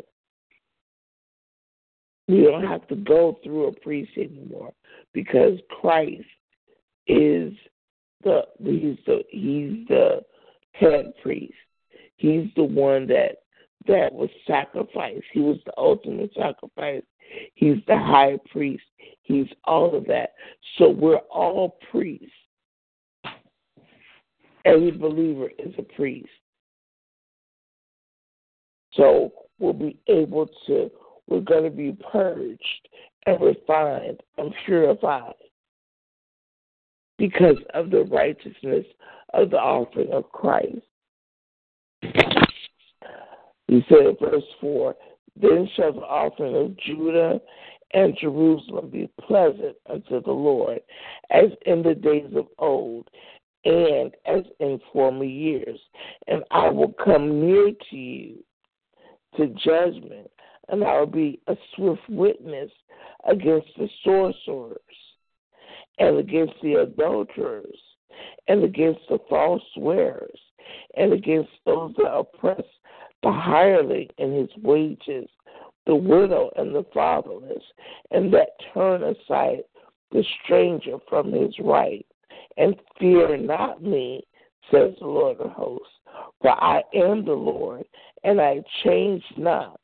Therefore, you sons of Jacob are not consumed. And so, because that we're priests, his judgment for us against will be against those who are against the sorcerers. You know, just like you said, the liars and the oppressors and all of those.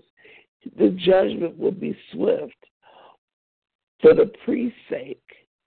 But the thing is, we need to know what our authority is. We need to understand that we're priests. And a lot of us don't get that. We are priests of the Most High God. Christ is the high priest. He sits at the right hand of God. So there is the altar, and everything else is is the altar of our heart. The altar is our heart. The Holy Ghost is is is what sends, you know, what gives us the utterance, helps us to remember the words of the Lord as we pray, as we praise, as we worship, so that we will pray for, we'll pray correctly. We'll, we'll go in the right posture. We'll go in the right, in the right state of mind with the correct way so that we don't offend God.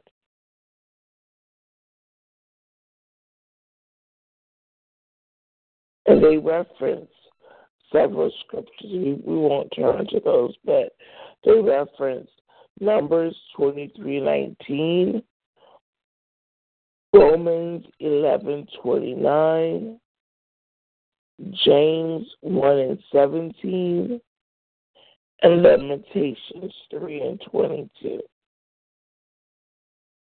We're going to finish out. Um, okay. So, verse 7 It says the title of this section is called Sins of the People.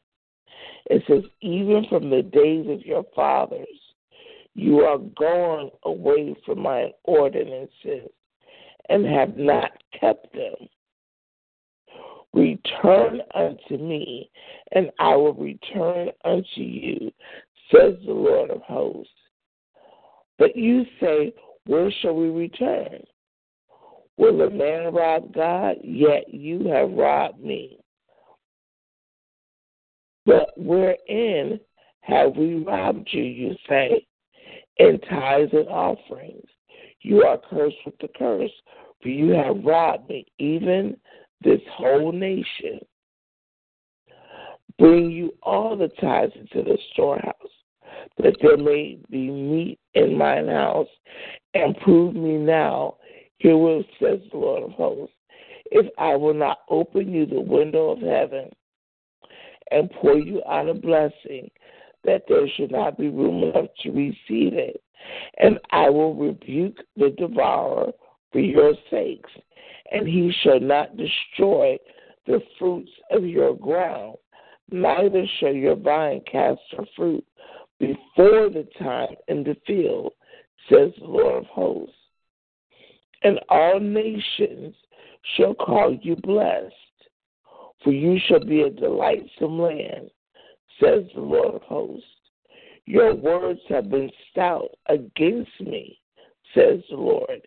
Yet you say, What have we spoken so much against you? You have said it is vain to serve God. And what profit is it that we have kept his ordinance and that we have walked mournfully before the Lord of hosts? And now we call the proud happy. Yea, they that work wickedness are set up. Yea, they that tempt God are even delivered. Then they that feared the Lord spake often one to another, and the Lord hearkened and heard it. And a book of, of remembrance was written before him for them that feared the Lord and that thought upon his name. And they shall be mine, says the Lord of hosts. And that day will I make up my jewels, and I will spare them as a man spares his own son that serves him. Then shall you return and discern between the righteous and the wicked, between him that serve God and him that serve him not. And so, not only are the sins of the people about the tithes, but their words. Because here's the thing, I've heard the the the the have you robbed God part forever, but I've never heard the second part of this chapter. So it's not just because of the tithe that you rob God, but your words. It is vain to serve God. You have people that say, girl, going to church every day and or even being on the call every day is a serving of God. Or saying God bless you. Or giving of your time and talent and you and you're giving it to honor God. And they're like, Girl, it's vain to serve God. And you're like, No, it's not. And they're like, Girl, yeah. Okay. God is taking note. It says here, a book of remembrance was written before him for them that feared the Lord and that thought upon his name. Not just not just in passing, but thought. So really it's like, what can I do to honor God today? What can I how can I honor him with my lips? How can you know the thing is just the little things I tell my daughter all the time, I say, it's the little things. It don't have to be nothing big. Just saying, I love you, Lord. That lets him know. And your heart is in it, your your mind is in it. It's not just all in, oh, I love you, Lord, but just heartfelt, all in, just in that moment. You're a hundred percent focused on the Lord, and you're like, Lord, I just, I just love you and I appreciate you. You're awesome. You know, just I just there's no other word but hallelujah. Anyhow, Lord, you're just great and greatly to be praised. The praise and worship of of of him. That's what he's looking for obedience and faith and trust are all things he's looking for from his sons and daughters. And if we say we're his sons and daughters, he's looking for us to act that way and not just say give lip service.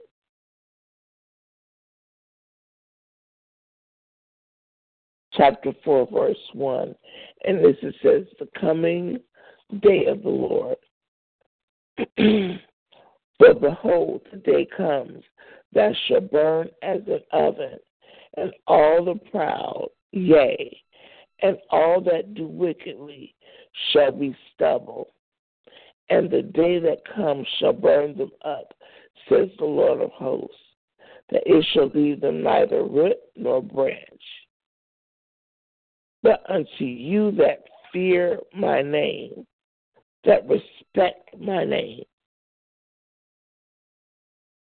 shall the Sun of Righteousness arise with healing in his wings.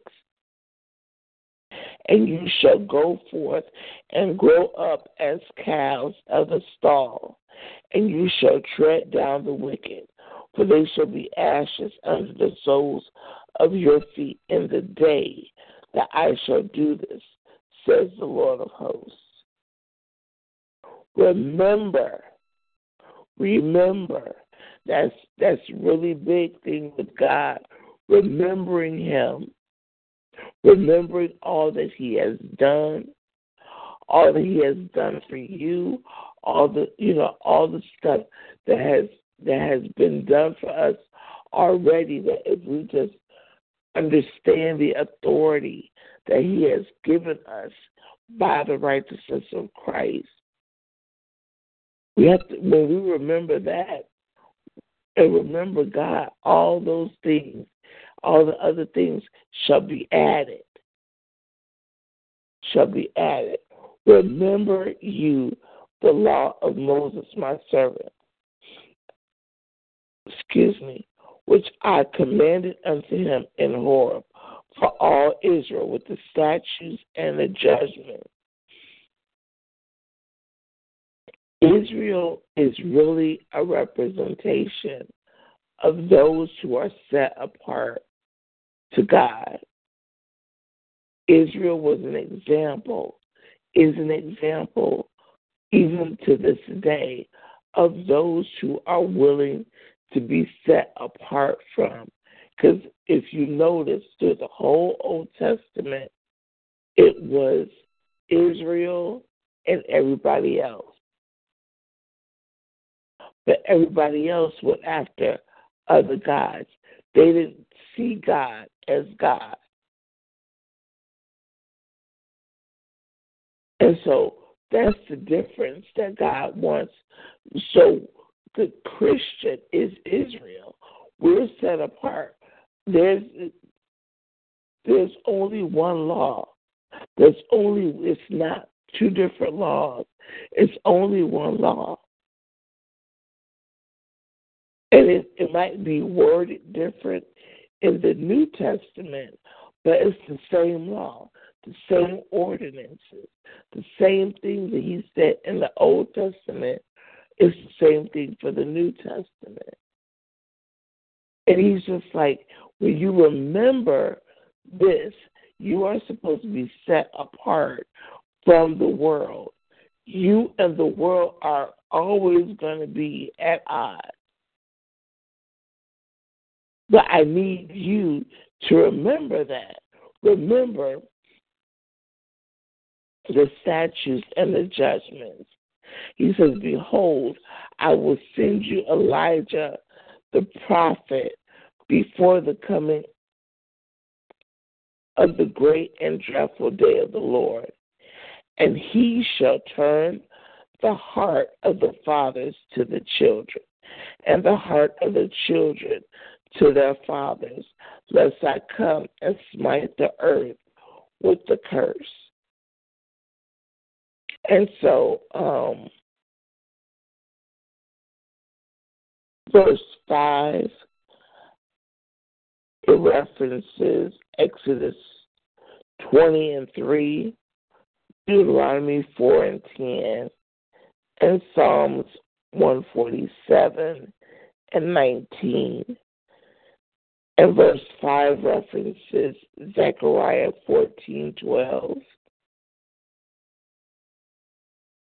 and Zechariah 5 and 3. And so we just reading this, you know, I've, I, to to be honest, I'm floored because you know we are you know always been I've been saying to the youth at my church, you know, there's there's nothing new under the sun, and they um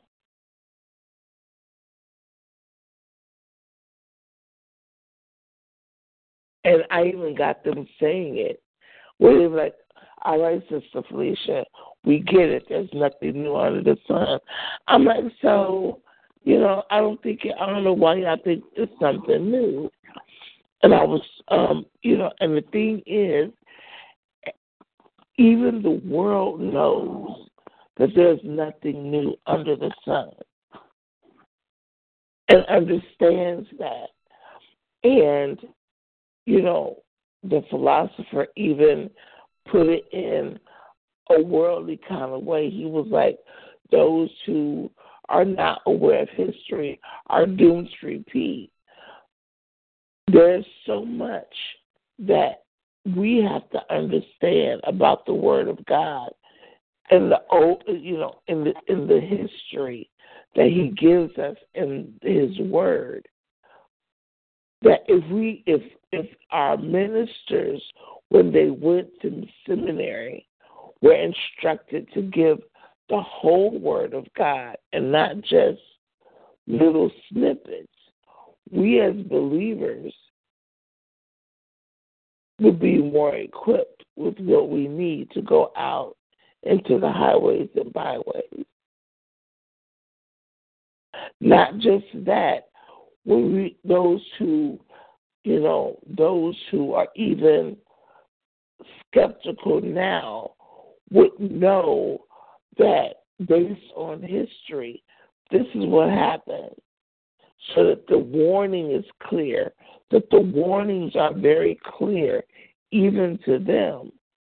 But because history is is altered so much or deleted changed and rearranged to fit a scenario, we lose out. We lose out. And so, unfortunately, history is about to repeat itself. And it's a crash landing. You know, it's it's a crash waiting to happen. It's not if, but when. And we as believers need to be ready for it, spiritually, mentally, and physically. So this line is is truly a blessing because God has made it so that we understand it's not just a spiritual thing, it's a mental and physical thing as well. And that is the end of our Bible study. Any questions, comments, concerns? Gonna put complaints out there too? yeah. no, I am good. I am good. Yeah. because I I know I was I was talking to my dad the other day, and um, you know, like Labor Day, that part of history, I was like, I you know, um, and it falls in line with the teaching. I never knew the history behind Labor Day. I never knew the history behind Labor Day. I mean, I knew it was about labor, but you've never heard anybody go into detail about how it became a day. And so um we we did a uh I had my son he had to answer the the questions. I had some questions about Labor Day. Mm. And we Googled Labor Day. And it started here in Chicago. Hmm. Exactly. exactly. Um, and check this out. It started on the south side of Chicago. Oh wow. Huh. Exactly. And so I was like, wait a minute. I said, hold up. So I I I, I didn't read I I I read most of it, but I was just floored because people died. And I'm like, but you don't hear this in history. You mm-hmm. just told you got this day off. Right. Because of the, the labor force. And so, you know, but the history behind it, and and tell me this does not sound like where we're going now. The history behind Labor Day is that check this area, the Pullman area.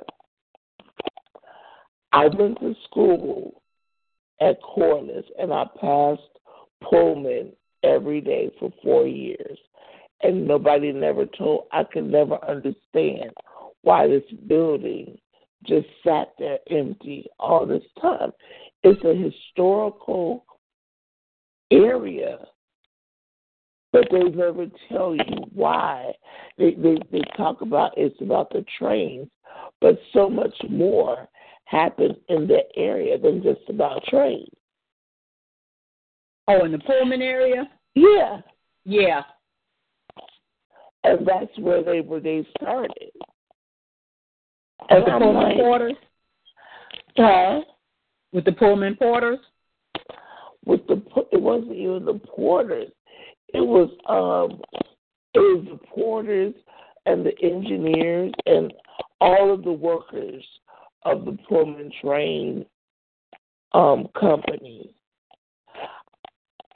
And it was saying how Pullman, who owned the train company, and I and I always thought it was a good idea. If you're a company that big and you have that many workers, you should have a store, a hospital, and and and apartments and houses for them to work in. And that's basically how it was set up. Pullman area, all those houses and everything over there were all all for the workers. Okay. And so it was saying how, um, I guess at the time of, of the depression, that um, he lowered their wages, but he didn't lower the cost of living. Mm. And so they still had to pay rent, even though they were the workers, they had to pay rent in the apartments and the houses that he supplied. So they still had to pay rent, they still had to pay groceries and all the utilities and all of this.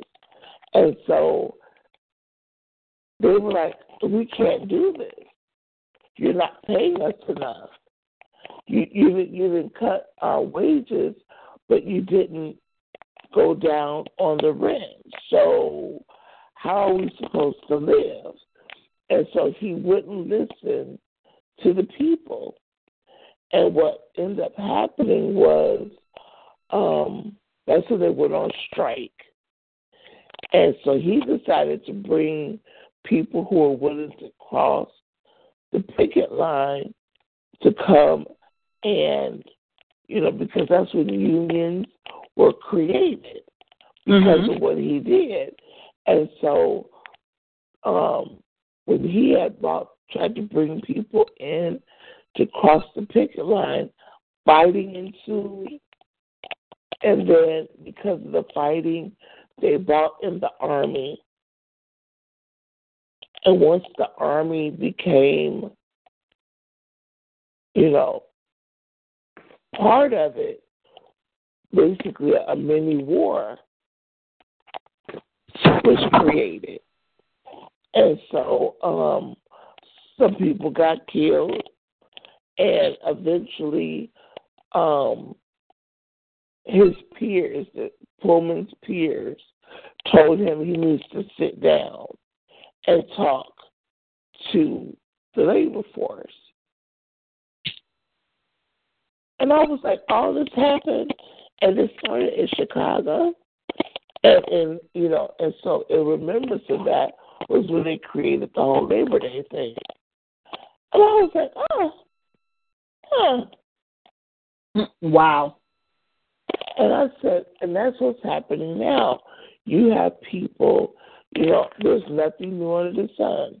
You have people who, you know, even though they say that the workforce is stronger than ever, which is a lie, you have so many people who are working minimum wage jobs, but you're not willing to bring down the cost of living to match what people are making on average. So if the average cost of it is not like they don't know the statistics. They know people are working two and three jobs to try to make ends meet. So it's not like you don't know. So if you know that the average family is only making thirty thousand dollars a year, then that means you need to make the companies bring their prices down. Why are you letting them bring their prices up?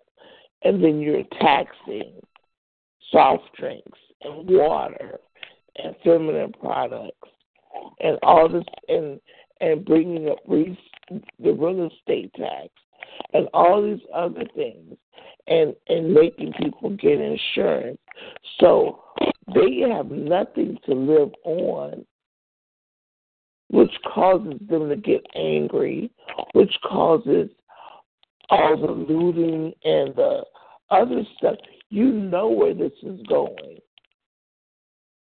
Eventually, something's going to happen. Like all the other stuff with the with the hurricanes and stuff. That means insurance is going to go up. With the breach on Equifax, that means the insurance is going to go up. So, what are people supposed to do? And therefore, that means something is going to, somebody's going to jump off, and that's going to be it.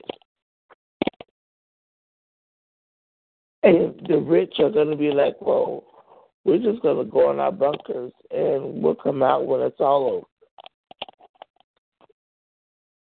You know, we got ours. Y'all be all right. We'll be all right. You know, y'all fight it out and whoever is left standing, yay.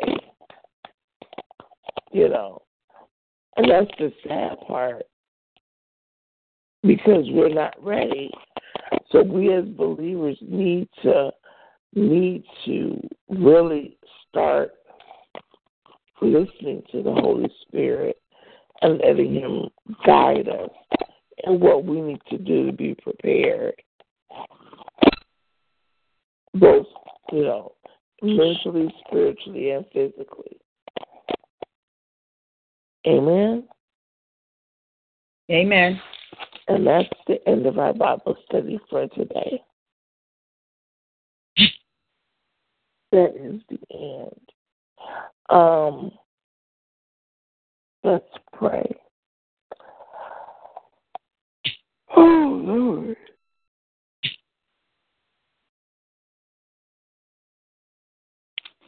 Father God, we thank you for the word. We thank you for the word. We thank you that you have given it to us to instruct and correct and encourage us to do better, be better, and get closer to um get closer in our relationship with you.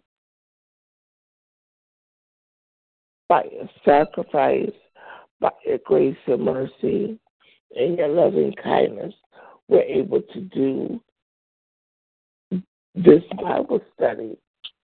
We're able to go on a call every day and talk about who you are so that we can increase our knowledge, wisdom, and understanding of your expectation of us and for us. And so, Lord, as we end this Bible study, we just thank you for your word that there's more to you than meets the eye. And it's given a deeper depth and a richer look of who our God is. Lord, forgive us any trespass, anything that was, anything that we've done that has, that was um, an error in your sight. Show us so that we don't make the same mistake two or three times over and over. And what we thank you, we for, we thank you for the forgiveness that you give us until we get it right. Thank you for your patience and loving kindness. We pray for all the youth. We pray for Sam, his three 90 year olds, and his daughter.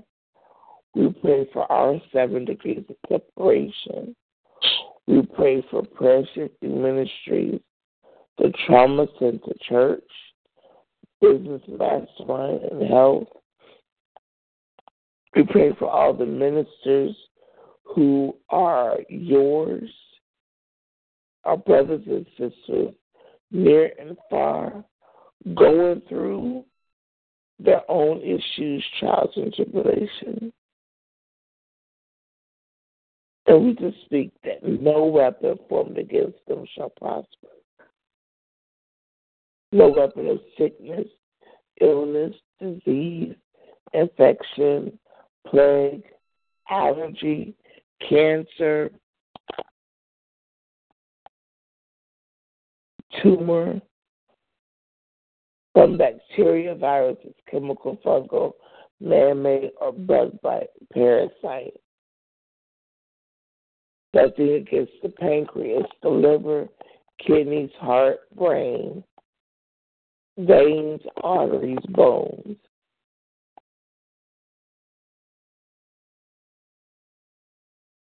Shall come against us and prosper. No confusion, doubt, fear, Alzheimer's, dementia shall come against us and prosper.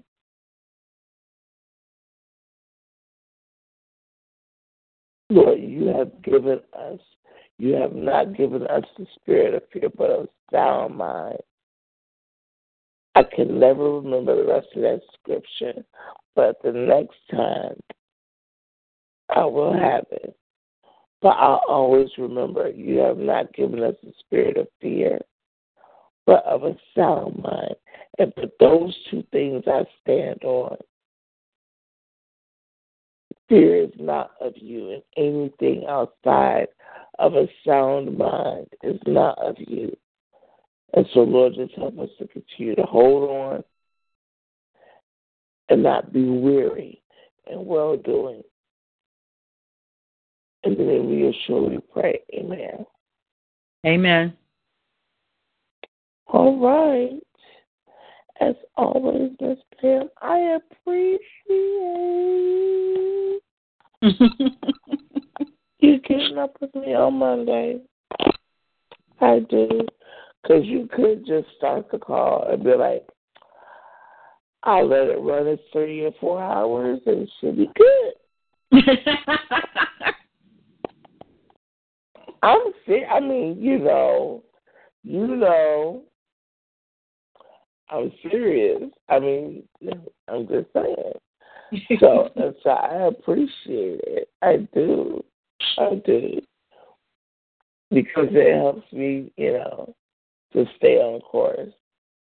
Because I, I know somebody's listening. But then I'm like, uh, you know, somebody will listen to it later. but that I is it. Uh, I said I get it. yeah. So I do. I appreciate it. And so, um, that being said, man, now you have the rest of the day or take a nap. I wish I could take a nap. Nah, now I gotta go deal with Mr. Farley Junior. Oh. So no, there'll be no sleeping for a while. Well, you know, he's so easy to deal with.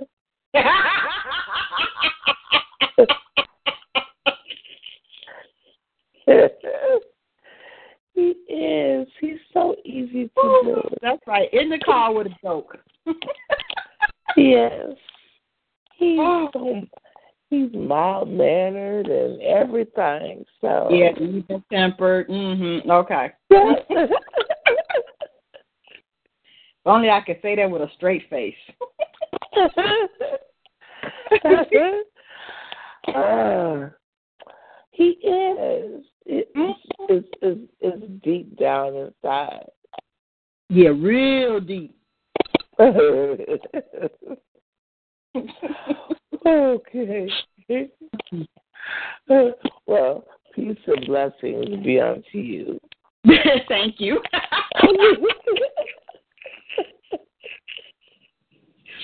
I I accept that. I accept that. Okay. That's all I got. That's all I got. Peace and oh. blessings. Oh my goodness, that's, that's good. That's good.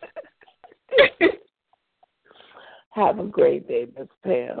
You do the same. I, t- I, I I'll hear you tomorrow. All right. Mm, Bye-bye. Okay. bye bye.